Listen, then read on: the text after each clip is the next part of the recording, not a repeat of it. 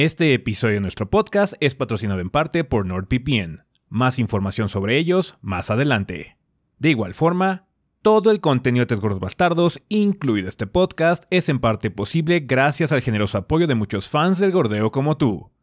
Muchas gracias a todos nuestros Patreons del mes de febrero, entre los cuales se encuentran Pablo Valen, Jorge Velázquez, Eric Olalde Irala, Alonso Martínez, Luis Eduardo Rebel Salinas, Arturo Castro López, Isaac y Jorge Ariel.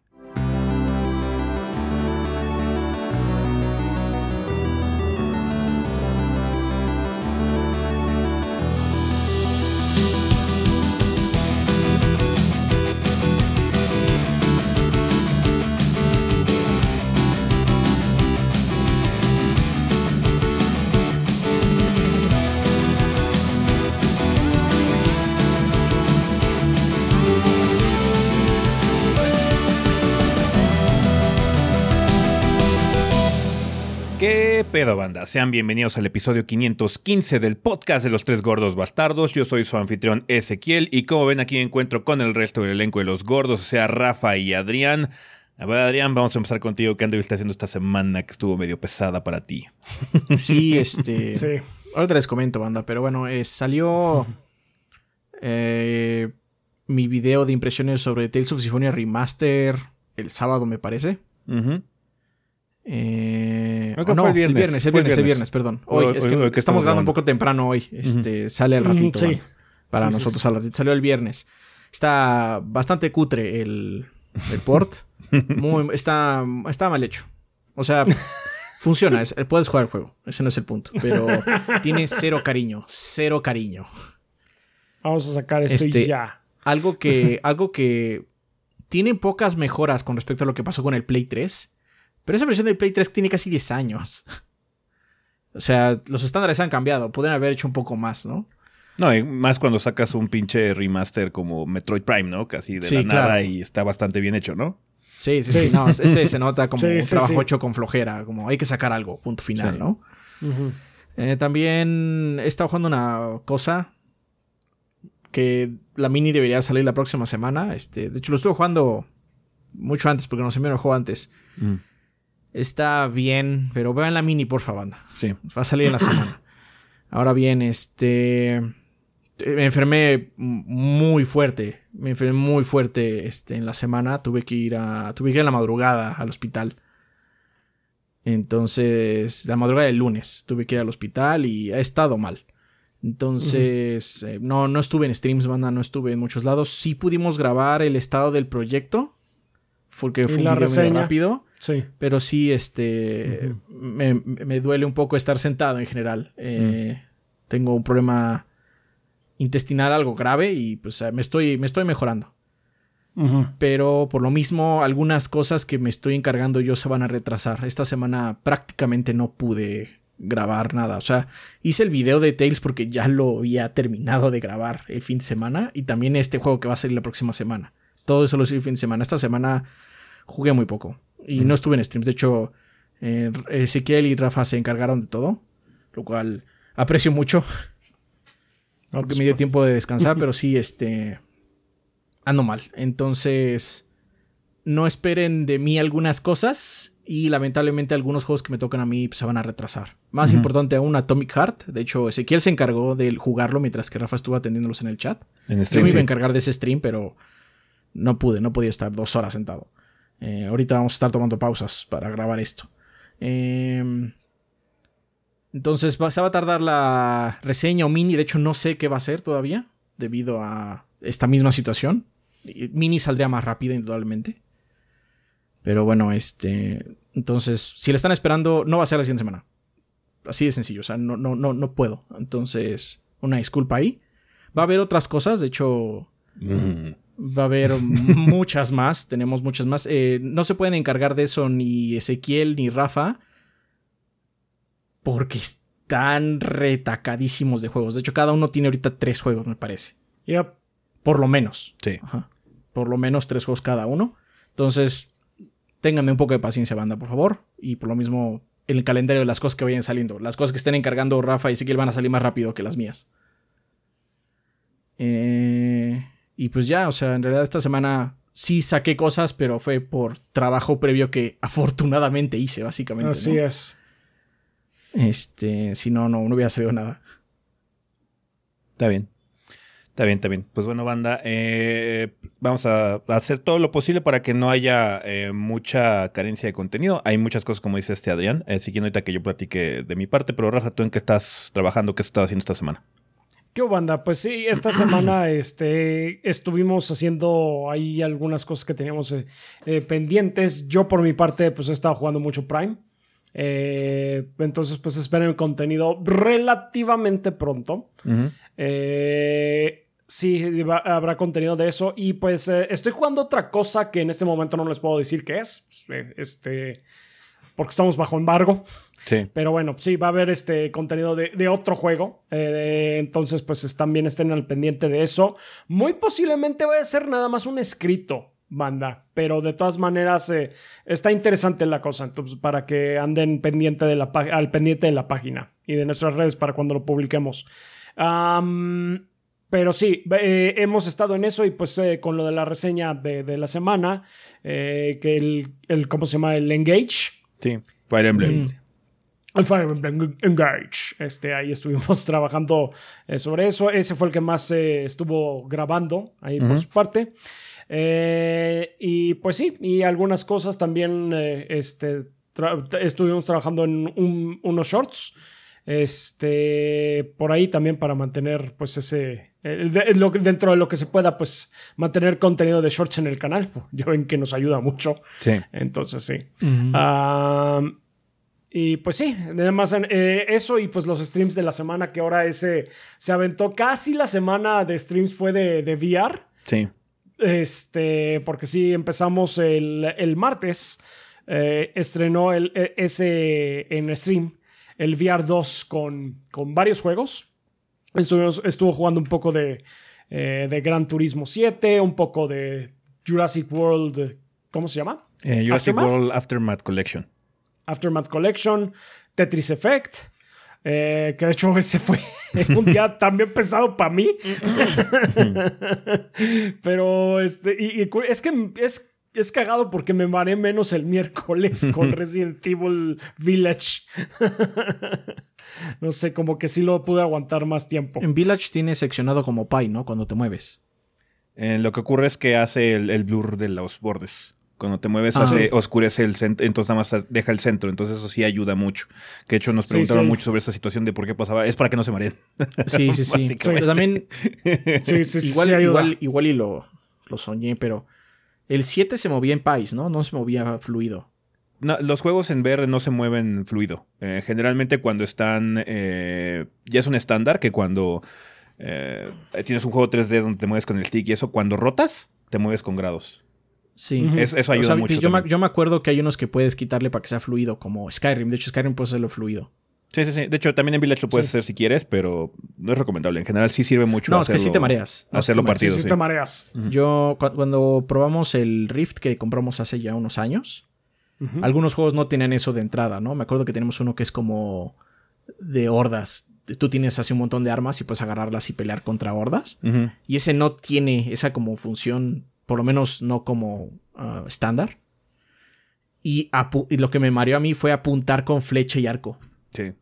Muy particularmente, o sea, podía blandir las espadas y todo, pero me acuerdo que agarrar flecha y arco y hacer la secuencia de eh, a- hacer el, el estiramiento, lanzar una flecha y luego moverte para agarrar otra flecha. Esa como secuencia me mareó.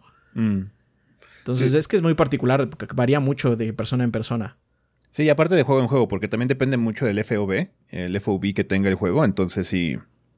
eh, digamos que lo, lo que pasó con Resident fue precisamente eso. Tenía lo del, lo del blurriness y lo segmentado. Además de que el juego es un poquito más oscuro, entonces no. O sea, hay como muchas cochas, mu- muchos factores.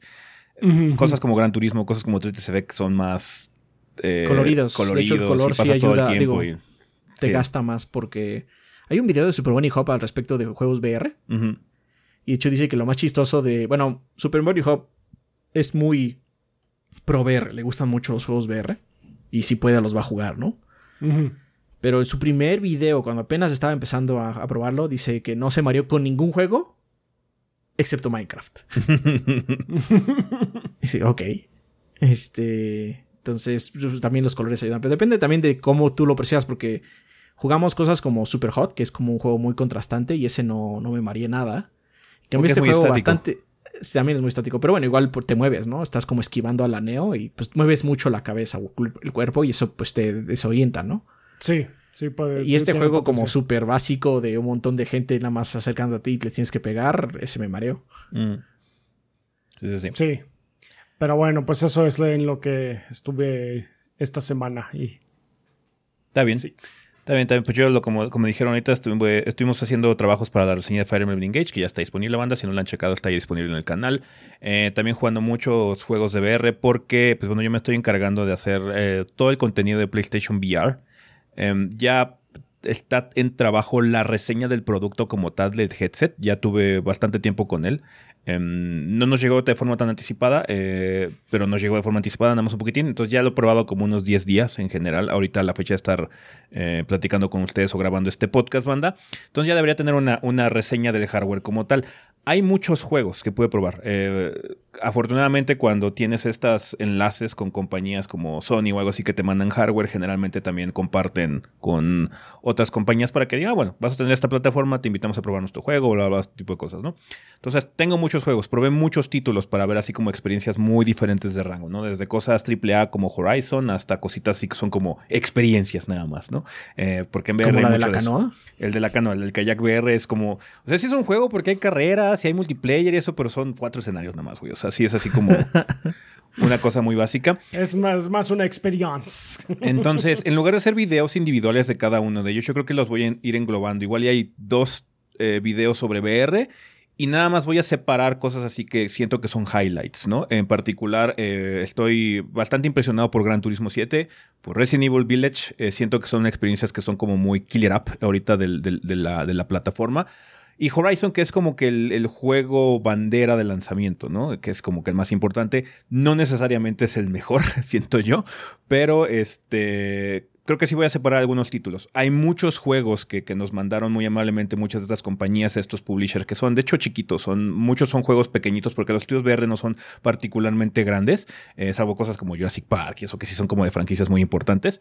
Em, entonces yo creo que vamos a englobarlos en varios, eh, en videos así como, ¿saben qué? Probé estos cinco juegos, ¿qué tal? Así como dos minutos en cada título, esto es así, asado, para que medio tengan una información sobre ellos, banda, si es que en algún punto planean dar el salto hacia el VR2, que es una tecnología muy padre, pero ya en la reseña platicaremos cuáles son sus problemas, porque tiene un problema muy grave, que ya lo hemos discutido constantemente, y es el precio. El precio es ridículo.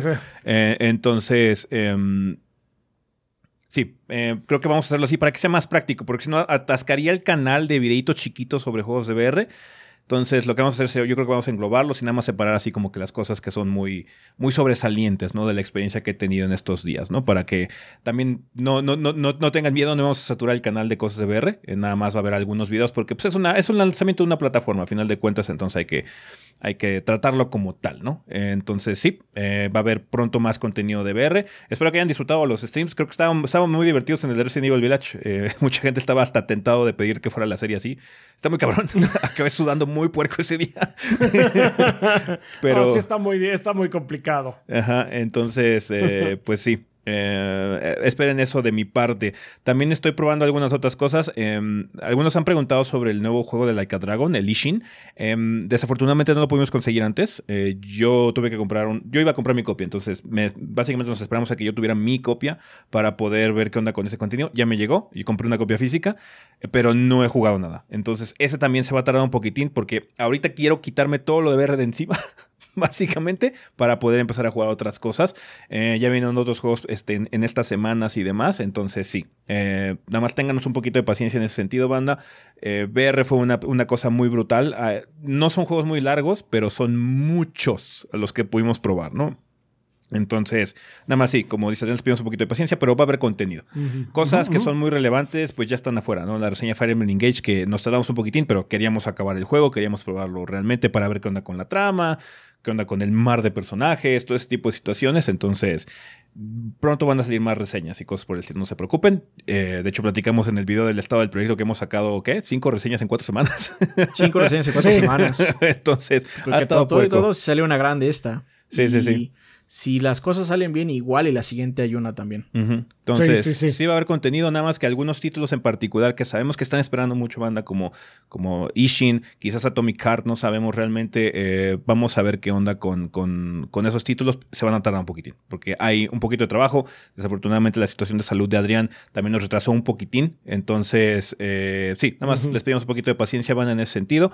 Y pues los invitamos a estar checando el canal eh, aquí en YouTube, Tres Gordos B, para que vean cuando salga contenido y les pedimos una vista, como siempre. Cuando nos ayuda mucho cuando sí le dan una checadita a los videos, cuando sí se dan una vueltecita y nada más nos ven. Por favor, banda, muchas gracias. Ya saben sus likes. Si no se han suscrito, por favor, suscríbanse, eso ayuda también. Entonces, vergas, banda. Muchísimas gracias por el apoyo y va a haber trabajo, no se preocupen, va a haber videos. Vale, eh, pues con respecto a anuncios, creo que no hay nada más de momento. Nada más, por favor, eh, ahorita lo mencioné, pero chequen el video del estado del proyecto, debe haber salido este fin de semana, eh, donde platicamos un poquitín sobre el rendimiento de cuentas que les damos año con año con respecto a situaciones económicas de forma muy somera. No es así como una junta de inversionistas donde hay gráficas y la chingada. Nada más es en qué se invirtió el dinero, en qué se planea invertir este año, cuáles son nuestros planes en cuanto a contenido para este año, qué es lo que hicimos el año pasado en cuanto a contenido, todo ese tipo de situaciones para que pues, platiquemos eh, si les interesa saber cómo está la situación del proyecto, que en general está bastante bien. Ya eh, tenemos el prospecto de un año más estable que el año pasado. Eh, platicamos mucho sobre eso en el, en el video del estado del proyecto, banda, así que los invitamos a checarlo, por favor, véanlo. Si es que les interesa ese, ese aspecto ¿no? de, de este proyecto de 3GB. De hecho, si ustedes están contribuyendo de alguna forma económica con Patreon, Twitch, lo demás, los invitamos a checarlo para que vean qué onda con esa situación, en qué se está invirtiendo su, contribución que hacen mes con mes o sus donaciones que dan de vez en cuando aquí en YouTube o lo que sea. Por favor, banda, los invitamos a checar ese video para que pues, estén al tanto de cómo está la situación aquí en 3GB. Vale, ahora sí ya, hay mucho que platicar en el sillón, así que vámonos para allá. Aviso para todos nuestros consumidores. Se les notifica que ustedes actualmente están viviendo en el año 2023 y hoy día es extremadamente sencillo que su información personal peligre debido a conexiones poco seguras de Internet. Así es, cada vez que te conectas al Google para saber si hay algún local que iguale los precios que tiene el taller de El Charlie, Puede haber un malandro por ahí dispuesto a robarte todos tus datos para utilizarlo en cosas malavidas, como el robo de identidad o peor, hacer que pierdas los descuentos del taller de El Charlie. Es por ello que su servilleta, el mismísimo El Charlie, les recomienda utilizar herramientas de cifrado de datos tales como NordVPN, un servicio que está cumpliendo 11 años en el mercado y por ello tiene promociones especiales y regalos para las personas que decidan utilizar su producto. No dejen de entrar a NordVPN diagonal 3 gordos B para apoyar a estos podcasters tan grasosos. Además, si decides que esto de la navegación por Internet segura no es lo tuyo, tienes 30 días para pedir tu reembolso en caso de que no quedes completamente satisfecho. No hay purrún.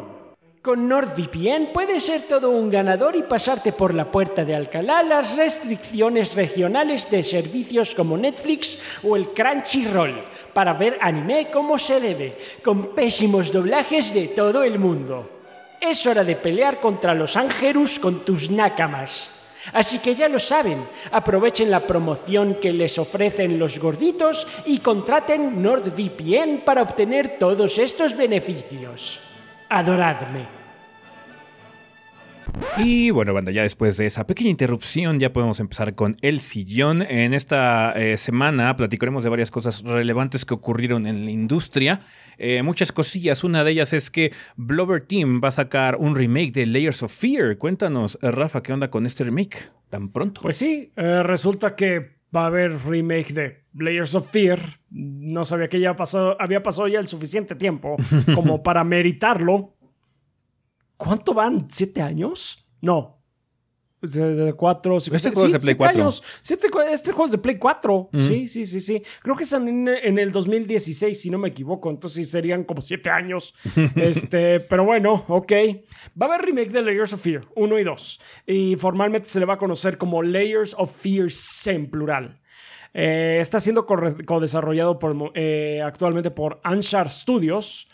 Y pues vale la pena eh, mencionar que la porción de Layers of Fear de este remake va a tener el DLC de Inheritance.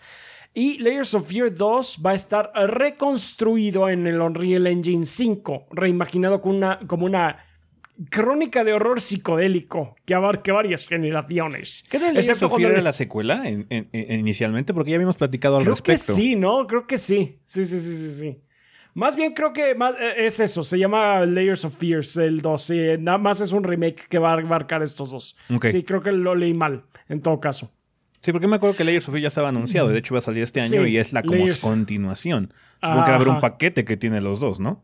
Yo me imagino que va a ser el paquete de los dos, pero el 2 va a estar además reconstruido en Unreal Engine 5. Así que bueno, ahí está. Eh, Layers of Fear, para quienes no estén enterados, cuenta la historia de un pintor que está a punto de finalizar su obra maestra y pues ah, pasan spooky shit.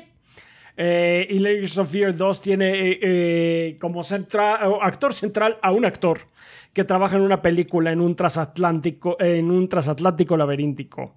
Ah, Layers of Fear va a tener un nuevo capítulo en la historia que se titula The Final Note, en el que los jugadores van a tomar el rol de la esposa del pintor del primer juego. Además, entonces, pues sí, va- tiene como que DLC ahí asociado eh, nuevo y va a salir en junio para PC, en Steam y en Epic y para Xbox Series XS y el PlayStation 5. Ok. Pues ahí está. Habrá que estar al pendiente a ver qué onda con esta situación. Pues sí. Vale, eh, también tenemos noticias de parte de Ubisoft y Nintendo que ya hicieron confirmaciones con respecto a su posición con el E3 de este año, del 2023. Cuéntanos, Adrián, ¿qué onda? Mm, Pues sí, este Ubisoft confirmó, de hecho, que va a asistir al evento eh, de la ESA Sí. y dijo en su comunicado, todavía estamos finalizando los detalles, pero tenemos una alineación fuerte. Por su parte, Nintendo hoy viernes confirmó que ellos no van a ir al E3 este año, por lo menos. Dice, consideramos, eh, ah, perdón, esto lo confirmó vía IGN, que les, este, quienes estuvieron haciendo como una especie como de mensajería, pidieron notas, básicamente. Sí. Y Nintendo le contestó a IGN, consideramos nuestra, involu- eh, nuestra involucración en todos los eventos dependiendo de la situación y siempre consideramos las muchas formas disponibles para in- interactuar con nuestros fans. Eh, debido a que el E3 de este año no encajó en nuestros planes, tomamos la decisión de no participar. Sin embargo, hemos dado nuestro apoyo a la ESA o la ESA y al E3 el año pasado y lo seguiremos haciendo. Eh, O sea, no. Excepto este año. o sea, no. Not this year, though. Sí, no este año. No este Yo año. creo, yo creo que, o sea, ahorita lo único que sabemos es que va a estar Ubisoft. Entonces, eh, Ubisoft contento es el único que va, va a tener todos los reflectores sobre él porque va a ser el único. Yo me imagino que cosas como Bandai Namco, Eh, yo creo que Bandai Namco, 2K, Mary Capcom. o sea, eso No sí sé, van a es que estar también- viendo, ¿no? o sea, esta- estas acciones de decir no voy a ir, también pueden hacer un efecto dominó, Mm, donde los demás no vayan. No, pues ya para qué voy. sí. Porque recuerden que ir banda no es nada más serie, es gastar dinero. Porque en realidad ese es el problema. Eh, tienes que pagarle a la ESA que vas a tener tu stand ahí. No creo que sean baratos, tampoco creo que sean muy caros, pero es dinero al final del día, ¿no? Entonces, si es un show que se percibe como sin importancia por X o Y razón, pues ¿para qué vas? ¿Para qué gasto dinero? Entonces es como un efecto, se puede generar un efecto dominó, ¿no? No sabemos realmente si se va a pasar eso. Claramente Ubisoft no lo cree, porque ellos ya dijeron que sí. Bueno, pero también Este- estamos de acuerdo que Ubisoft se tarda en adoptar las modas. Bien cañón. Eh, Este- Ubisoft sí, no, no, no va muy... Sí, sí, sí, sí, tiene un problema ahí temporal. Ubisoft. Entonces, vamos a ver qué pasa. Eh, lo que sí les podemos decir es que este eh, E3 en particular está yendo como lento en sus procesos. Porque de hecho nosotros ahorita, ya saben que Kit vale 3, ¿no? Ujú. Kid es la persona que vale 3. Él ya hizo su registro y todo, porque obviamente íbamos a tratar de cubrirlo. No le han dado respuesta todavía y eso ya es raro para que. Estamos a nada de que sea marzo, banda. eso es raro. Generalmente este día tendríamos nuestras credenciales. Bueno, no nuestras, las de Kid, ¿no? Sí. Entonces todo está como más lento también en esta ocasión. nadie sabe qué chingados, pero bueno, como nadie sabe qué chingados, Nintendo dijo, no, no está en mi agenda, gracias y con permiso. está bien. Entonces... Eh, pues ni modo, eh, no va a haber eh, Nintendo, en el 3 de este año. Sí, ya estaba, ya se... Había rumoreado con un, un rumor que había generado Sí, me parece que también. en el podcast antepasado lo mencionamos. Sí, sí, sí, pero ya, ya está confirmado oficialmente por parte de Nintendo. Vale, eh, continuando con Nintendo, eh, como ustedes sabrán, pues bueno, sigue la batalla legal con respecto a la adquisición de Activision Blizzard King. Ya hemos platicado de ella excesivamente en estos episodios eh, del podcast, pero ahorita siguen la batalla en los juzgados particularmente en Europa. Una situación que salió a partir de esta riña legal es que Microsoft para tratar de eh, incentivar a los organismos reguladores de que le permitan realmente adquirir a la compañía Activision Blizzard King, em, intentó demostrar eh, con un par de tratos adicionales que no está planeando restringir sus nuevas IPs o las nuevas adquisiciones que vaya a hacer a solo su plataforma. Eh, en el periodo que llevamos de esta semana se han formalizado, según esto, dos tratos diferentes, uno con Nintendo y uno con Nvidia. Eh, Microsoft firmó un trato con la Gran N, un acuerdo legal en el que se compromete a llevar Call of Duty a la plataforma de Nintendo por los próximos 10 años, tomando en cuenta que la adquisición de Activision Blizzard proceda. El presidente de Microsoft, Brad Smith, anunció el contrato en Twitter. Microsoft y Nintendo han negociado un contrato legal de 10 años para llevar Call of Duty a los jugadores de Nintendo el mismo día que salga en Xbox, con la paridad completa de características y contenido para que puedan experimentar Call of Duty tal y como los jugadores de Xbox y PlayStation disfrutan los juegos. ¿Hubo una confusión con ese anuncio? Porque el señor Brad Smith primero dijo que los juegos de Xbox, pero hoy viernes de hecho salió el mismo señor a decir, no, no, no, me refería a COD, ok. Porque ya, la gente ya estaba pues girando, ¿no? El problema de decir Xbox Games es que, güey, o sea, Xbox tiene muchos títulos. ¿Para qué chingados me voy a comprar un Xbox?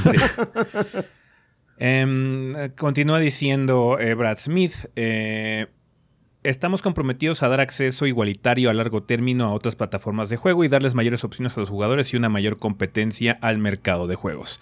Smith añadió que la compañía espera llevar otros títulos de Microsoft a los dispositivos de Nintendo en el futuro. Suponemos cosas como Minecraft y demás. O sea, ya ven que de por sí Minecraft es una propiedad muy general, ¿no? Es muy agnóstica en muchos sentidos, ¿no? Eh, es parte de nuestro compromiso llevar los Call of Duty de Xbox y Activision, tales como Call of Duty, a más jugadores en más plataformas. Anteriormente se había comentado que se llevaran los juegos de Xbox a Nintendo, pero Brad Smith hizo la aclaración, como dijimos ahorita el día de hoy. Xbox intentó firmar un acuerdo similar con Sony, pero Jim Ryan, jefe de PlayStation, dijo que, eh, a Game Industry Beast que la propuesta era inadecuada, a varios niveles, porque bueno, al señor Jim Ryan no le parece que 10 años sea suficiente, eh, básicamente.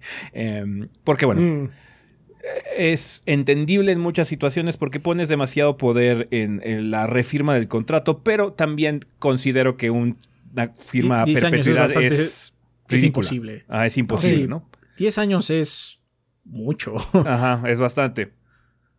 Em, ese mismo trato se llevó a cabo pues con Nvidia. Es una generación, supongo, por lo menos. Es más de una, generación. Es más de una generación. Generalmente duran 7 años. Sí.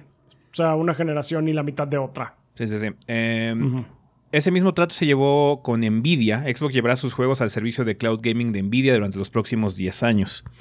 Eh, Nvidia dijo en una declaración que este acuerdo resuelve la preocupación de Nvidia respecto a Activision Blizzard. Nvidia ofrece su completo apoyo para la aprobación regulatoria de la adquisición. Una de las este tres compañías. Este sí contempla otros juegos, porque de hecho hicieron mucho hincapié en los juegos de Blizzard. Pues, es una mente de PC, ¿no? Sí, sí, sí. Ah, es un entorno de PC en el que ya de por sí hay juegos de Xbox, o sí. sí o sea, sí tiene más, más sentido. Em, las tres compañías que se oponían, em, las tres compañías más grandes que tenían cierta oposición a esta adquisición en los juzgados es obviamente PlayStation, Google y Nvidia. Ajá, y de las tres, Nvidia es la que ya básicamente dio el brazo a torcer con este, eh, eh, con este contrato que supuestamente ha firmado. Que cabe señalar que no garantiza ya que la compra se va a llevar a cabo, simplemente es que si se lleva a cabo la adquisición, eh, ya, tiene un, ya tiene compromisos firmado Microsoft para llevar por lo menos Call of Duty a Nintendo y juegos a Nvidia también, ¿no? Em, los juzgados siguen deliberando, se siguen llevando los casos, ha habido estira y afloja en ambos lugares. Em, es, un, es, una batalla legal que va a tomar mucho tiempo. Eh, y pues desafortunadamente no nos podemos quitar de encima la situación para ya saber cuál va a ser la resolución a futuro. Pero, eh, pues sí, eh, Microsoft está tratando de engrasar los engranes de los organismos regulatorios allá en Europa, ofreciendo estos tratos, ¿no? obviamente, pues no es garantía de nada, pero bueno, eh, por lo menos eh, en esa situación se está garantizando que Call of Duty, que eh, una, franquicia que hace mucho tiempo no aparecía en una consola de Nintendo, parece ser que va a llegar, ¿no? Es un problema en muchos sentidos, pero bueno, es un problema que Microsoft está dispuesto a abordar. así que ya, vamos a ver qué tal va la situación, si es que sí se lleva a cabo la adquisición, ¿no? Pero bueno, esas son las eh, movimientos, actualizaciones. actualizaciones de esta situación que parece ser que no va a acabar nunca. Sí, la neta, ya, yo ya quiero que acabe, estoy hasta el pito. Yo creo que se va a hacer el trato, no vería por qué no. Este. Pero ya, o sea, ya basta. la neta, ya basta. Este. ¿Qué quieren que les diga? También son, o sea, son 10 años, es bastante tiempo. Sí. Llevamos demasiado tiempo hablando de este tema. Sí, sí, sí. Se van a Siento que han pasado 10 años. Sí. Se van a acabar los 10 años antes. Eh, este indudablemente, o sea, la plática que se lleva parte del, segmento de la industria y todo lo que quieras es importante. Hay muchas cosas a considerar, pero como les hemos dicho, bandas simplemente son compañías de mucho dinero peleándose entre sí por dinero. Ajá, entonces es, no es una plática particularmente agradable o interesante, eh, salvo algunos detallitos que luego salen, ¿no? Como la situación del Game Pass que platicamos la semana pasada, cosillas así que pues, nos, enteramos de refilón por cosas que tienen que declarar estas compañías en la corte, ¿no? Sí, yo nada más, yo la, gente que veo más metida en esto así como fervientemente son los fanboys, de un lado y del otro, que vitorean o sacan espuma dependiendo de lo que pase. A mí como me vale verga. yo además creo que se acabe, o sea, yo estoy harto de esto. Sí, sí, sí. Es una situación muy cansada. Si quieren, pasemos a noticias más guays. Y es que eh, se acaba de anunciar que Blasphemous 2, en efecto, está programado o tiene la intención de salir en este año, el 2023. Eh, con un tuit, Enrique Cabeza, el director eh, narrativo de arte y creativo de Blasphemous 1 y 2, The Last Door y The Game Kitchen, anunció que este. sí, el juego está proyectado a salir en este 2023 porque había algunas dudas. No hemos visto mucho realmente. Estos juegos luego son un poquito complicados porque son de estudios independientes, son estudios pequeños y lo que, necesitamos es que quede chingón, ¿no? Eh, o sea, no por nada llevamos esperando Silksong como media década. ¿ah? Entonces, sí. Eh, pero bueno, Blasphemous 2 aparentemente sí va a llegar en este 2023. Esperamos más detalles en un futuro, a ver si se desarrolla de forma positiva esta aseveración. Eh, también estamos celebrando la creación de un nuevo estudio. Cuéntanos, Rafa, ¿qué onda? ¿De qué se trata ahora? Pues Blumhouse eh, va a ser su estudio de juegos. Entonces, este, por si, eh, para quienes no conozcan, eh, Blumhouse es una productora importante en, el mundo del cine. produce muchas películas de horror que han tenido dentro de todo renombre. unos ejemplos aquí que tenemos son este, Megan, que es la presidenta de la muñeca. Ah, Paranormal Activity, que no necesita mayor presentación, y, Get Out, que yo no he visto Get Out, pero creo que ha, recibido muy buena crítica. Es este, la de este Jordan Peele. O, Sí, creo que sí. Sí, sí, sí, sí, es el mismo escritor de Oz y todas esas cosas. Ándale, sí.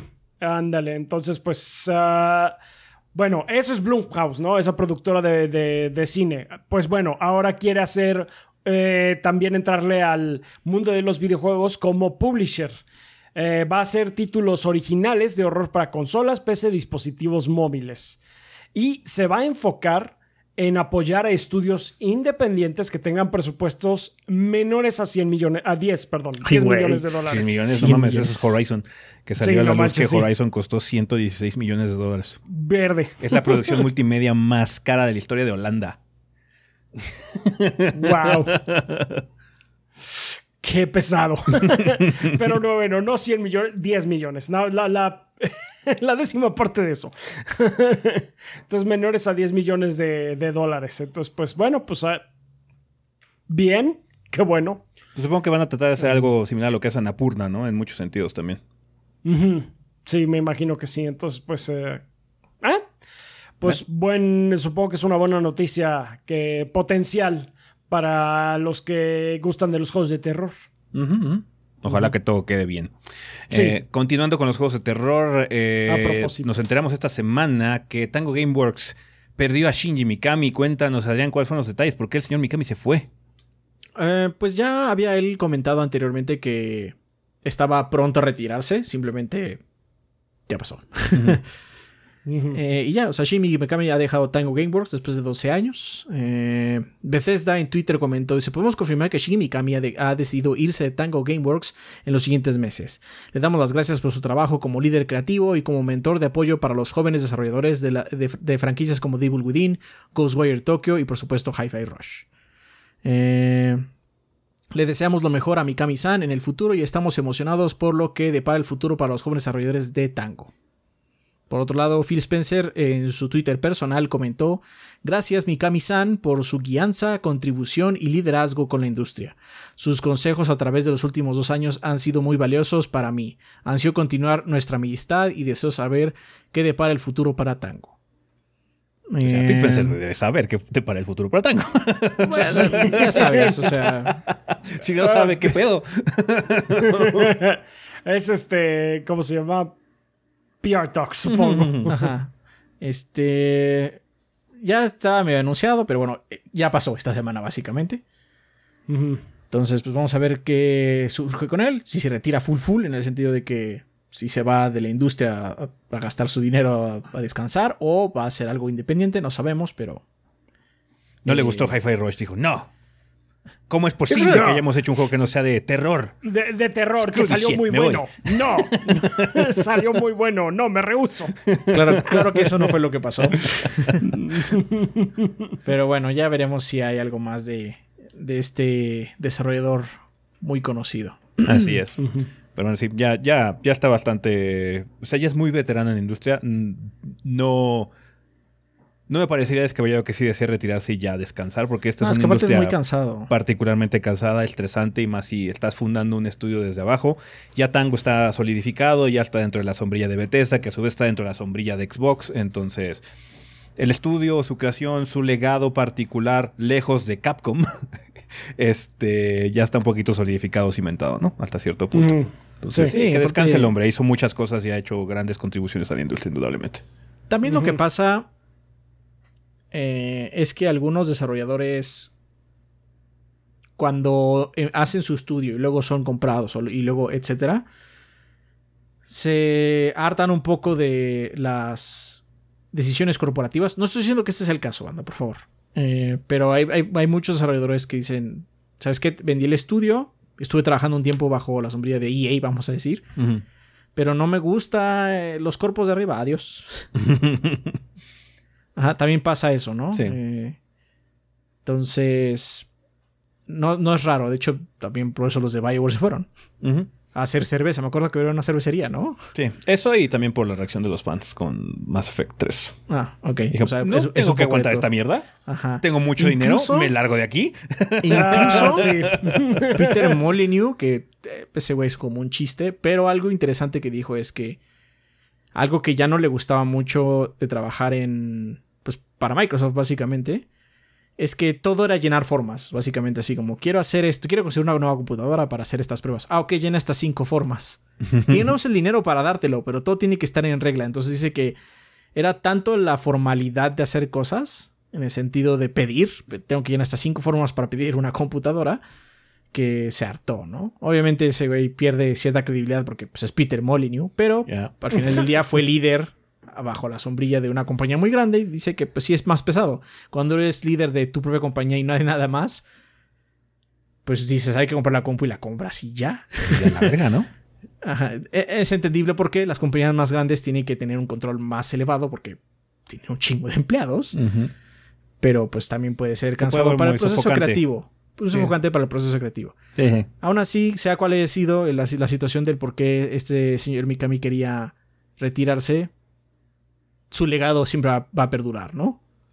Sí, sí, sí, indudablemente. Ahí viene el remake de uno de sus más grandes eh, títulos, que es Resident Evil 4. Entonces, hasta cierto punto continúa el legado, a- aunque sea de forma tangencial. Entonces, está bien. El señor Mikami ha hecho muchas contribuciones. Quizás no hayamos sido particularmente favorables con los juegos de tango a lo largo de la historia, salvo Hi-Fi Rush, que de hecho Hi-Fi Rush creo que el mejor juego de tango eh, en sí, muchos sentidos. arguably, arguably. Eh, sí, sí, discutiblemente sí lo es. Pero indudablemente, nos guste o no, siempre ha tenido grandes contribuciones para la industria en muchos sentidos. Resident Evil eh, es una franquicia muy importante que ha tenido un resurgimiento eh, últimamente y sigue siendo eh, sumamente relevante. Eh, entonces sí, no puedo ver a la gente cansándose de eso. Eh, ocurre eso, de hecho, acaba de pasar hace poquito, platicamos hace unos podcasts con la situación, por ejemplo, de Bruce Straley, ¿no? que era codirector eh, en muchos activos creativos de Naughty Dog y se fue a descansar varios años y luego regresó para hacer su propio estudio independiente, que yo creo que también mucho de eso es, ¿sabes qué? Quiero estar creativo, quiero estar en un ambiente más chiquito. Eh, pasó con Ken Levine en su momento y pasó mucho tiempo hasta que volviéramos a saber de él, entonces sí se puede volver muy estresante cuando una persona creativa, eh, una persona que está acostumbrada a dar inputs y corregir cosas y tener ideas y trabajar con el team creativo, se pone a hacer puro papeleo. Ajá, y hablar de finanzas y tener que ver otros temas que realmente pueden ser un poquito más aburridos eh, en el sentido creativo, ¿no? Que son muy importantes, son indispensables para que las cosas funcionen, pero eso es lo raro, ¿no? De la progresión que luego hay corporativa, ¿no? Es así como tienes una persona que es muy creativa, que es muy chida, que se ha vuelto un líder del equipo, que haces, la promueves a un puesto en donde ya no tiene contacto con esa parte que era muy buena, ¿no? A final de cuentas y se agrían un poco las cosas. Que repetimos, no necesariamente es la situación con Mikami, ¿no? Pero es una historia común en la industria de los videojuegos donde realmente no hay eh, una progresión natural cuando pasas de la parte artística, la parte creativa, a la parte corpo. No necesariamente puede ser esa transición tan fácilmente. Hay muy pocas personas que lo pueden hacer. Y de hecho son los que eventualmente llegan muy lejos. De hecho, Phil Spencer es particularmente uno de ellos. Entonces sí puede llegar a ocurrir, pero no es para todo el mundo. Entonces, Uno, uno que me viene a la mente que sí logró hacer bien el cambio fue Iwata. Mm, sí, sí, sí. Iwata, indudablemente. Eh, Hertz, el, ahorita el director del- de los estudios de PlayStation, que es- era el director eh, de, de, de Guerrilla Games, eh, también podría, es una persona que puedes argumentar que está haciendo un buen trabajo, ¿no? El management de los estudios PlayStation, independientemente de las pendejadas que está haciendo Jim Ryan. Los estudios están funcionando muy bien, en particular. Entonces, sí. sea como sea, suerte al señor Mikami en lo que sea que haga. Yo votaría porque se vaya a descansar. Ya lo hizo. Ya lo hizo. Usted lo logró. No, no, ya no, deje- no, no lo ha hecho nada más. No, su parte no lo hizo, no lo ha hecho una vez nada más. Sí. Sí, ya, Ya, lo ganó hizo dos veces. Sí, ese hombre ya ganó dos veces. Ajá. Go rest our heroes. Sí. Vete con los de Bioware a hacer cerveza. De seguro están más felices. Sí. Seguro. Está bien. Eh, pasando a unas noticias un poco inesperadas. eh, ¿Se acuerdan de Chrono Cross Banda? Eh, la Radical Dreamers Edition, esa versión actualizada que no está tan actualizada realmente porque corre muy de las nalgas. Eh, pues parece ser que la van a parchar. Cuéntanos, Rafa, ¿qué onda? ¿Por Pues qué sí, ya- un año después? No sé por qué un año después yo ya me había olvidado de esa edición. Pero bueno, pues sí. Ya eh, hubo un tweet del equipo de desarrollo. Después del lanzamiento del juego el año pasado, planeamos hacer una actualización este mes. ¿De dónde estuviste todo el año pasado? Habrá otros pinches apenas 17 hicimos una juegos. cuenta en Twitter y nos enteramos que había quejas. Sí. Mencionan que va a haber varios cambios con mejoras de frame rate. Finally, eh, cambios al sistema de crecimiento de PIP y el arreglo de otros bugs. Y hasta ahí nos quedamos realmente con la información de qué es lo que van a cambiar. Porque el siguiente, lo siguiente que viene en el pinche tweet es: Gracias a todos por su retroalimentación de Chrono Cross. ¿Has descubierto los secretos que el director original Mastao Kato añadió a este remaster? No, Lo haría, porque pero tiene juego de la verga. horrible. Lo haría, Lo pero haría, se juega pero de la verga. Se juega de la verga. Esperamos descarguen la actualización y continúen disfrutando del juego en el futuro. Gracias por su apoyo continuo de Chrono Cross de Radical Dreamers Edition. Jesus.